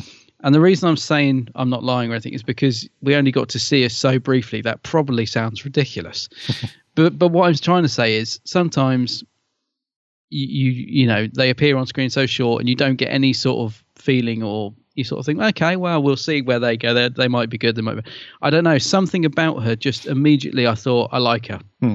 and uh, you know I really hope that I'm right in that gut feeling it's and that's all it can be from that short scene it can only be a gut feeling but I love the fact that I did genuinely get that Oh, cool. from her s- tiny little appearance. I just thought, oh, I don't know, just her being ah brilliant, and she looked like she was sort of ready to go, and then everything blew up, and I don't know, I just got a very good feeling about her straight away, which hmm. I'm, you know, which I liked. So hopefully she's going to be amazing. Hopefully, hopefully. She's got big shoes to fill. I mean, hmm. Capaldi, you know, let's just go back to him for a second, was a fantastic doctor. Hmm. Once again, you know, a little underserved in the writing, unfortunately, but so glad he got Series 10 because I think things definitely improve his doctor in that, that series. But, Definitely. Yeah. but um, yeah, big shoes to fill. But I don't know. I got a good feeling about uh, Jodie. Yeah. Really looks, have. She looks cool. Yeah. I don't know why I've got this Davison vibe. I really don't know what that is. uh, uh, honestly, I just keep thinking it's that sort of lightness, a bit more fluffy, a bit more, Mm-hmm. I don't know, a bit more fun, smiley. Straight, maybe that's what it is. Just the fact she sort of gave that grin Yeah. and said, "Ah, brilliant." I don't know. I'm sort of getting a Fifth Doctor vibe already. I don't know. I'm I'm I'm liking it though. Wherever I'm feeling, I'm liking it. Yes, I I agree. Yes. Is there anything you want to mention before we move on to our first scores of 2018? There is just one little thing, um, and it was something I saw the first day I got back from China was some screen grabs. I don't know what show it's from. Might have been they don't have the fan show now, do they? It might it was some behind the scenes thing. And it was showing the Mondasian Cybermen with uh, Bradley's Doctor and some scenes that they cut from the beginning. Oh yes, that was. Have you seen that? Now, why would they? Because apparently, it's actually it's Rachel. I've seen this the video. Someone sent it to me. Elijah sent it to me and said, you know, this is what they shot but didn't use, and it's like the you know the the bit from the tenth hmm. planet, and she's talking about the fact that the Moff's got the writing wrong, and he's making them shoot from their head, whereas in the tenth planet they shot from the sort of panels around their Yeah. waist. So hmm. she, maybe that's why they didn't use it because they realised it was wrong. But but I don't know. It seems odd. It would have been. I think it would have been lovely to at least have seen the Mondasian Cybermen, even if it was really briefly at the beginning, like it was planned. But what hmm. they shot and cut looked great to me. I don't know about you. Like it looked really good. Yeah, I, that is interesting. It would have been nice to have seen at least something else. It would have given the episode of something extra Yeah. for sure. Yeah, maybe because of Bill's exit, and we had quite a big Cyberman, Mondasian's Cyberman story at the end of series ten. Maybe they didn't want to over egg the pudding, but I don't know. It would have been cool to cool to see. Maybe we'll get it as deleted scenes on the Blu-ray and DVD that's coming out that we can add to the the already bunch of Blu-rays and DVDs that we've hmm. bought. But I hope so, mate. I, I would like to see them because they were only really showing them on on the monitor. It wasn't properly, you know, no sound effects and stuff. So I would like, I'd like to see those scenes to see, hmm. see because it looked, you know, it looked like they really faithfully recreated the tenth planet set and everything, and then we just didn't get to see much of that. So, yeah. yeah, But no, that's the only thing. That's the only little thing. I'm, I'm uh, yeah. Hopefully they'll end up on the Blu-ray release. But knowing the BBC, they won't. they'll do a special edition version. yeah, It's becoming a bit like you know. in 2030. Right, scores. Okie dokie. Who wants to go first? Uh, can you go first? Because Yeah, I'm sure. struggling with this one. Sure. I will give it a 6.5. Right, right, six point five. I'm struggling because I marked it as a seven point five. Right. Um, and then I went back and I wanted to see what I scored Doctor Mysterio, and I scored Doctor Mysterio seven point five, which uh, is surprising. and I definitely enjoyed this more, so I might have to go up to an eight. So I'm going to go for an eight, and I'm going to say I'm going up for an eight because of the regeneration at the end and the armistice stuff and some of the other bits. But Right. um, yeah, I don't know. I, I, I've struggled with it. It's so so weird. It's a bit like the new Star Wars. On one hand, I absolutely loved bits of it, and on the other hand, I've got so many issues with it. So it's a difficult one. Hmm. It I is. think it was good, but not great. So I don't know. I read you. Yeah. What shall I do? Eight, a seven? I don't know. Yeah. I scored it fairly low because I thought it was a, a massive opportunity missed.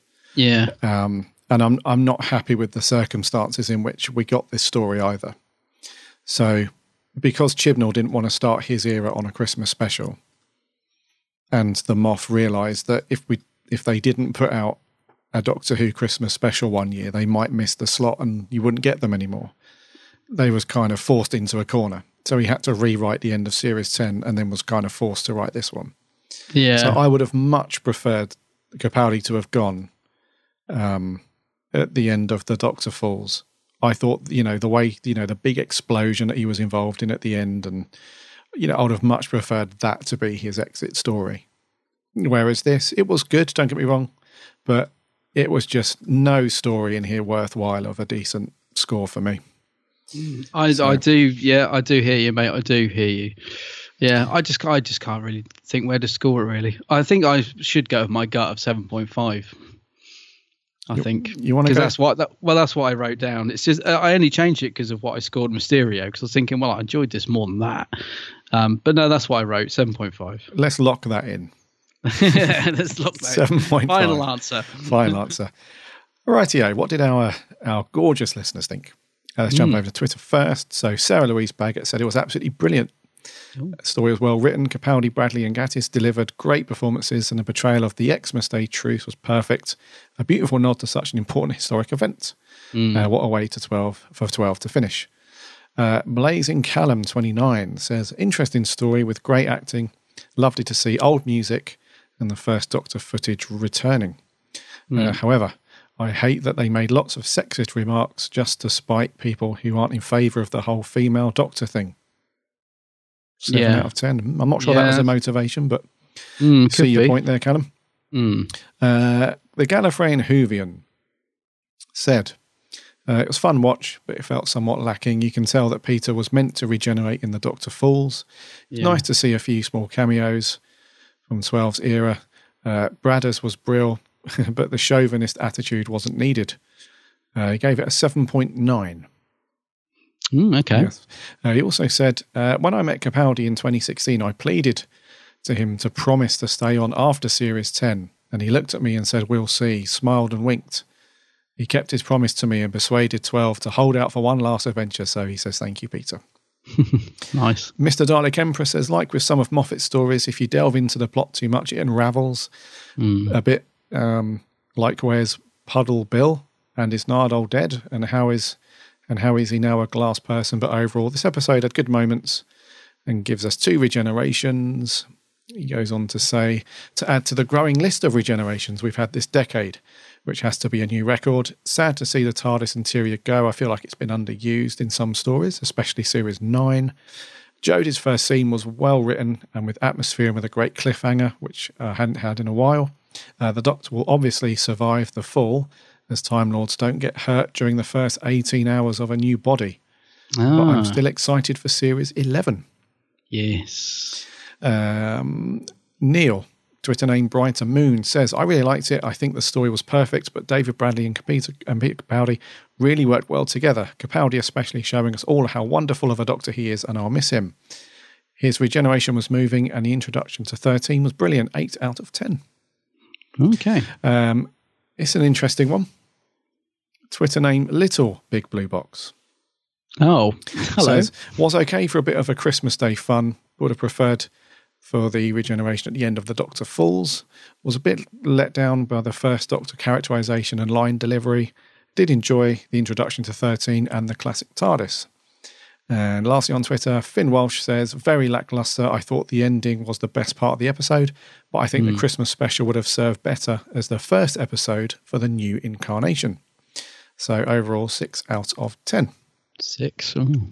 And over on Facebook, I'm going to breeze through some of these quite quickly because you all left uh, very nice but very large uh, comments. Uh, Dave Paul Morgan said, uh, "High nostalgia content and a lot of an, and a lot of nods to the fans. 1918 scenes did bring a tear to my eye. Good production values a musical score. Um, overall, ending on a high, and I'll give it a seven and a half. Chameleon circuits out of 10. I like it.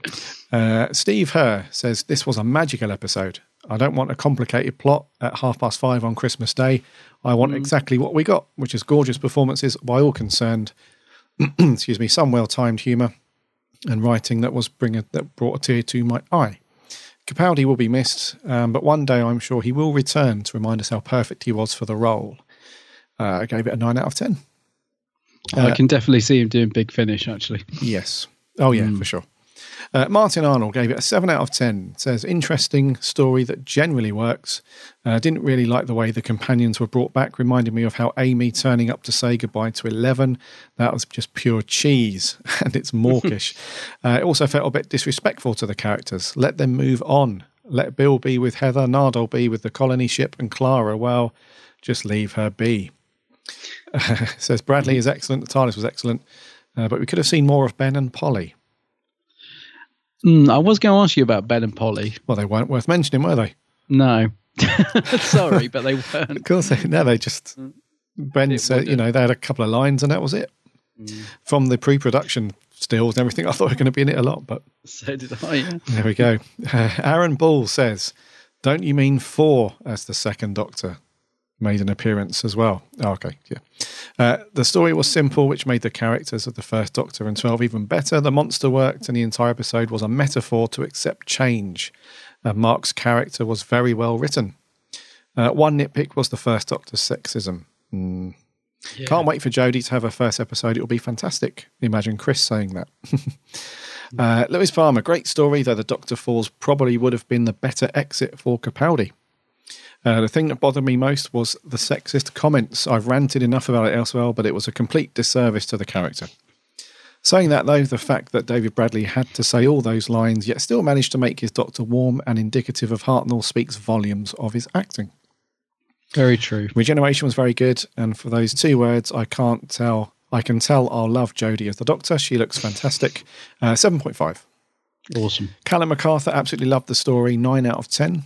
Miles McKenzie truly loved this episode. The chemistry between 1, 12, Bill, and the captain was great, although the sexism from 1 wasn't 100% accurate. I didn't mind as I laughed at how 12 and Bill were reacting. Uh, he gave it a 12 out of 10. Uh, Jason Thayer, Capaldi did some of his best acting ever, and Bradley was excellent. Uh, my only gripe was the um, overemphasis on the first Doctor sexism. He wasn't like that at all. Uh, Harry Walker, while overall I didn't mind, I didn't think this episode was remarkable. There was a lot of lovely stuff in it. Uh, it's tremendous to see more than one Doctor together. Given the points of the Doctor's life these two incarnations are at, it makes perfect sense that they are both reluctant to regenerate. Uh, eight out of ten.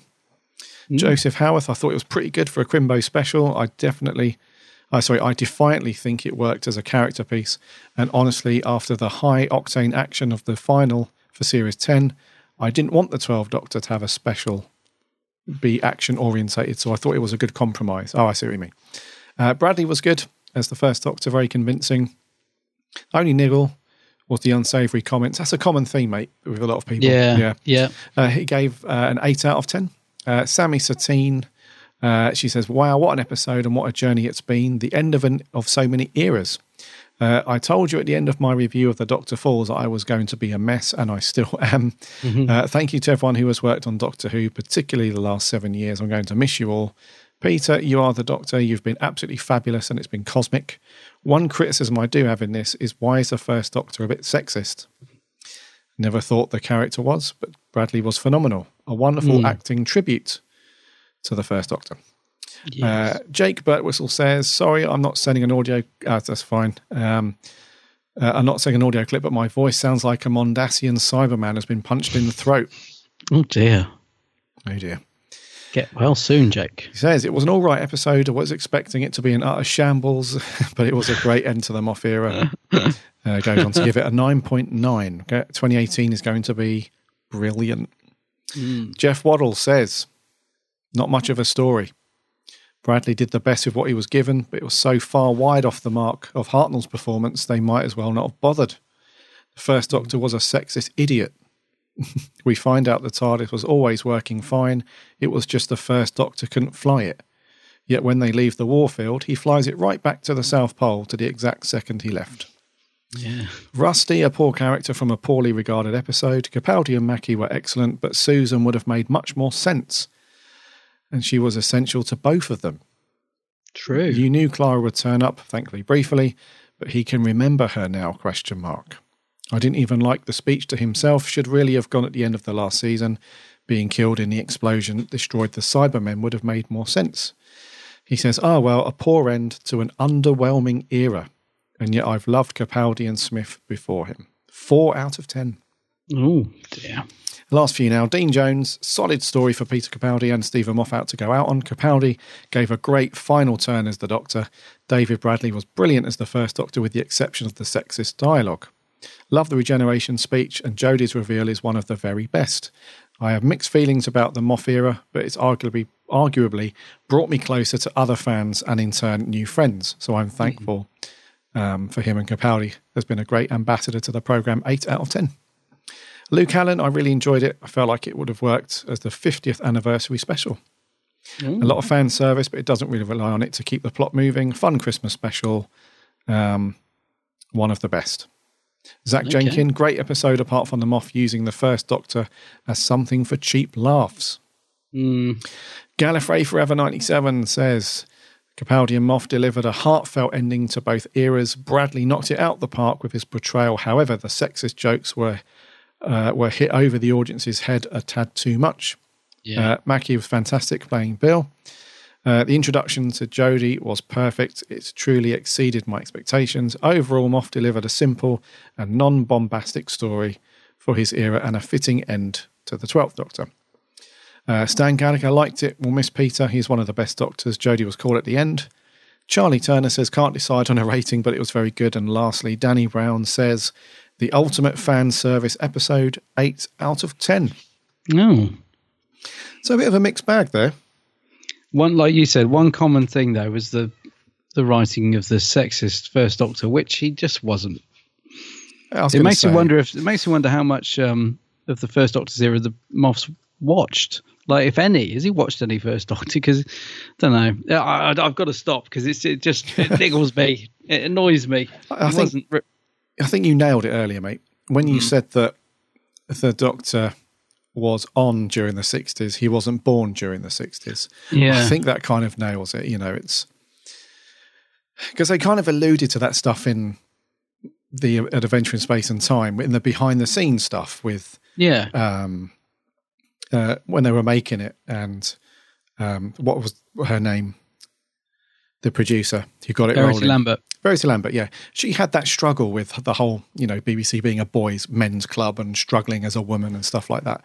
Mm. So, but that was behind the scenes. The character of the Doctor for Hartnell was never written in that way and was never, no. you know, was never showed any inkling of that stuff. So it's a bit bizarre why the Moff kind of kept at it, you know. Well, I think, and also, it would, maybe the odd bit would have been funny, but it's because like it was pretty much every other line, wasn't it? It was just a bit like, oh dear, yeah. digging a hole. But anyway, anyway, there we go. Bit of a mixed bag, but overall, mm. not too bad scores. No, it could have been worse. yes. Uh, right. So next week. We're going to leave the sadness of Capaldi's exit behind. We're going to kick off with our usual reviews. We're going to go back to Classic Who to kick it off. What are we yeah. doing next week? So yeah, we're going from one multi-doctor story to another. Um, I'm looking really looking forward to this actually. Um, so next week we're going to be reviewing the Three Doctors. Oh, bit of Pertwee. Bit of yeah, Pertwee action. Doctors. Yeah, mm, yeah. So wow, I haven't seen this one in a while. You know, I haven't watched it for blimmin' ages. Um, yeah, I'm, I, and it's one that I've had on the radar of wanting to do for quite a while. So yeah, I'm really looking forward to reviewing this next week. Yes, it's going to be good. So uh, get your DVDs out and give that a watch. We'll be asking for your thoughts and stuff on that. Just a very quick note on audio clips at the moment. Um, normally, when you guys send in your audio clips, which is absolutely brilliant and awesome, um, it does take me a little while to sort of edit them and and stuff like that and sort them out and EQ and, and all that stuff. But because I've got a really, really busy couple of months or a few months with day job stuff and some other bits going on, I just haven't got the time, unfortunately, at the minute to um to get them sorted out and into the show. So we've put them on hold for a bit. They will be back. Uh, they're just on hold just for a few months. Um, so it's just going to be your thoughts on whatever social media you want to you want to comment on, or if you want to email us, it's all good. Um, but fear not, the audio reviews will be back. It's just uh, just a little hiatus at the moment. So yes, I'm looking forward to this, mate. I haven't seen Pertwee either for a little while. When's the No, last time we did a Pertwee story? Oh, ages ago. But I was surprised when you were asked in your Q and A on the on the thing. You you listed him as one of your favourite doctors, and I was like, okay. I mean, he is good, but I didn't realise he was one of your faves. Yes, Hmm. he is one. Of, well, well, like I, I think I mentioned this on that show. If you ask me again this week It would change. or next Yeah, month, That's true. it Yeah, would yeah. change. So Yeah, yeah, that's not set in stone. But no, I love Pertwee. I think yeah, he's absolutely brilliant. So you know, and I can't remember the last time we did one of his. At the Time Warrior back in October. Oh golly, yeah. Yeah. So there we go. I think we're going to do there for 170. Okie dokie.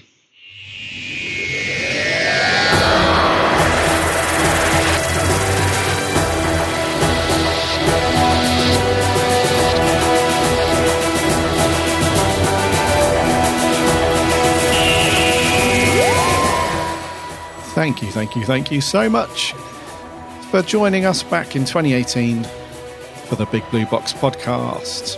It's been awesome talking through all the stuff that we've missed while we've been away. and we've uh, had a, quite a few cool news items to go through. Some interesting bits regarding merch as well. I think it's going to be an interesting time this year for what's going to happen with box sets and complete roundup sets and doctor sets, and yeah, could be an expensive year. It could be if we get any of it in the UK. That's true. That's true. Yeah, if we get any of it. Yeah. So next week, the Three Doctors. Get you get that watched because we'll be asking for your thoughts on that as always. Looking forward to that. In the meantime, head over to the website www.bigblueboxpodcast.co.uk. You can listen to all of our shows on there. Uh, plus, our lovely writing team should be back next week, uh, pumping out some really cool articles uh, for you guys to get stuck into. Uh, you can also link off to all the social stuff from there. Just do a search on Twitter and Facebook and all that jazz. We're on there somewhere. Just search for the Big Blue Box podcast. And you can also subscribe on all of the podcast channels, uh, namely iTunes are on there, we're on Stitcher and Podbean and on Spotify now, everywhere. Anywhere you want to listen to us, just do a search and give us a subscribe. That'd be awesome. And if you're an iTunes listener, if you could spare a moment for a review and a rating, that'd be awesome because that really helps. Also, check out Adam's channel, The Geeks Handbag. Geeks Handbag, yes. Old, look. old geeks. Just Go and have a look. Go and have a, go and have a gander.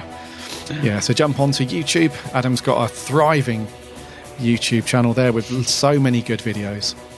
And you're you're also on Twitter and Facebook and everything, aren't you? And I'm everywhere. Instagram and Snapchat, the whole bleeding lot. The whole shebang. He's on there. uh, no, some great stuff over there. So uh, you get lost for ages searching through Adam's stuff. So go and check him out. We'll be back next week for episode 171, where hopefully there'll be a little bit of Doctor Who news knocking about that we can report on. Probably some merch. So it'll be good. Have a cracking week. And until then, my name's Gary. My name's Adam. And remember. Uh,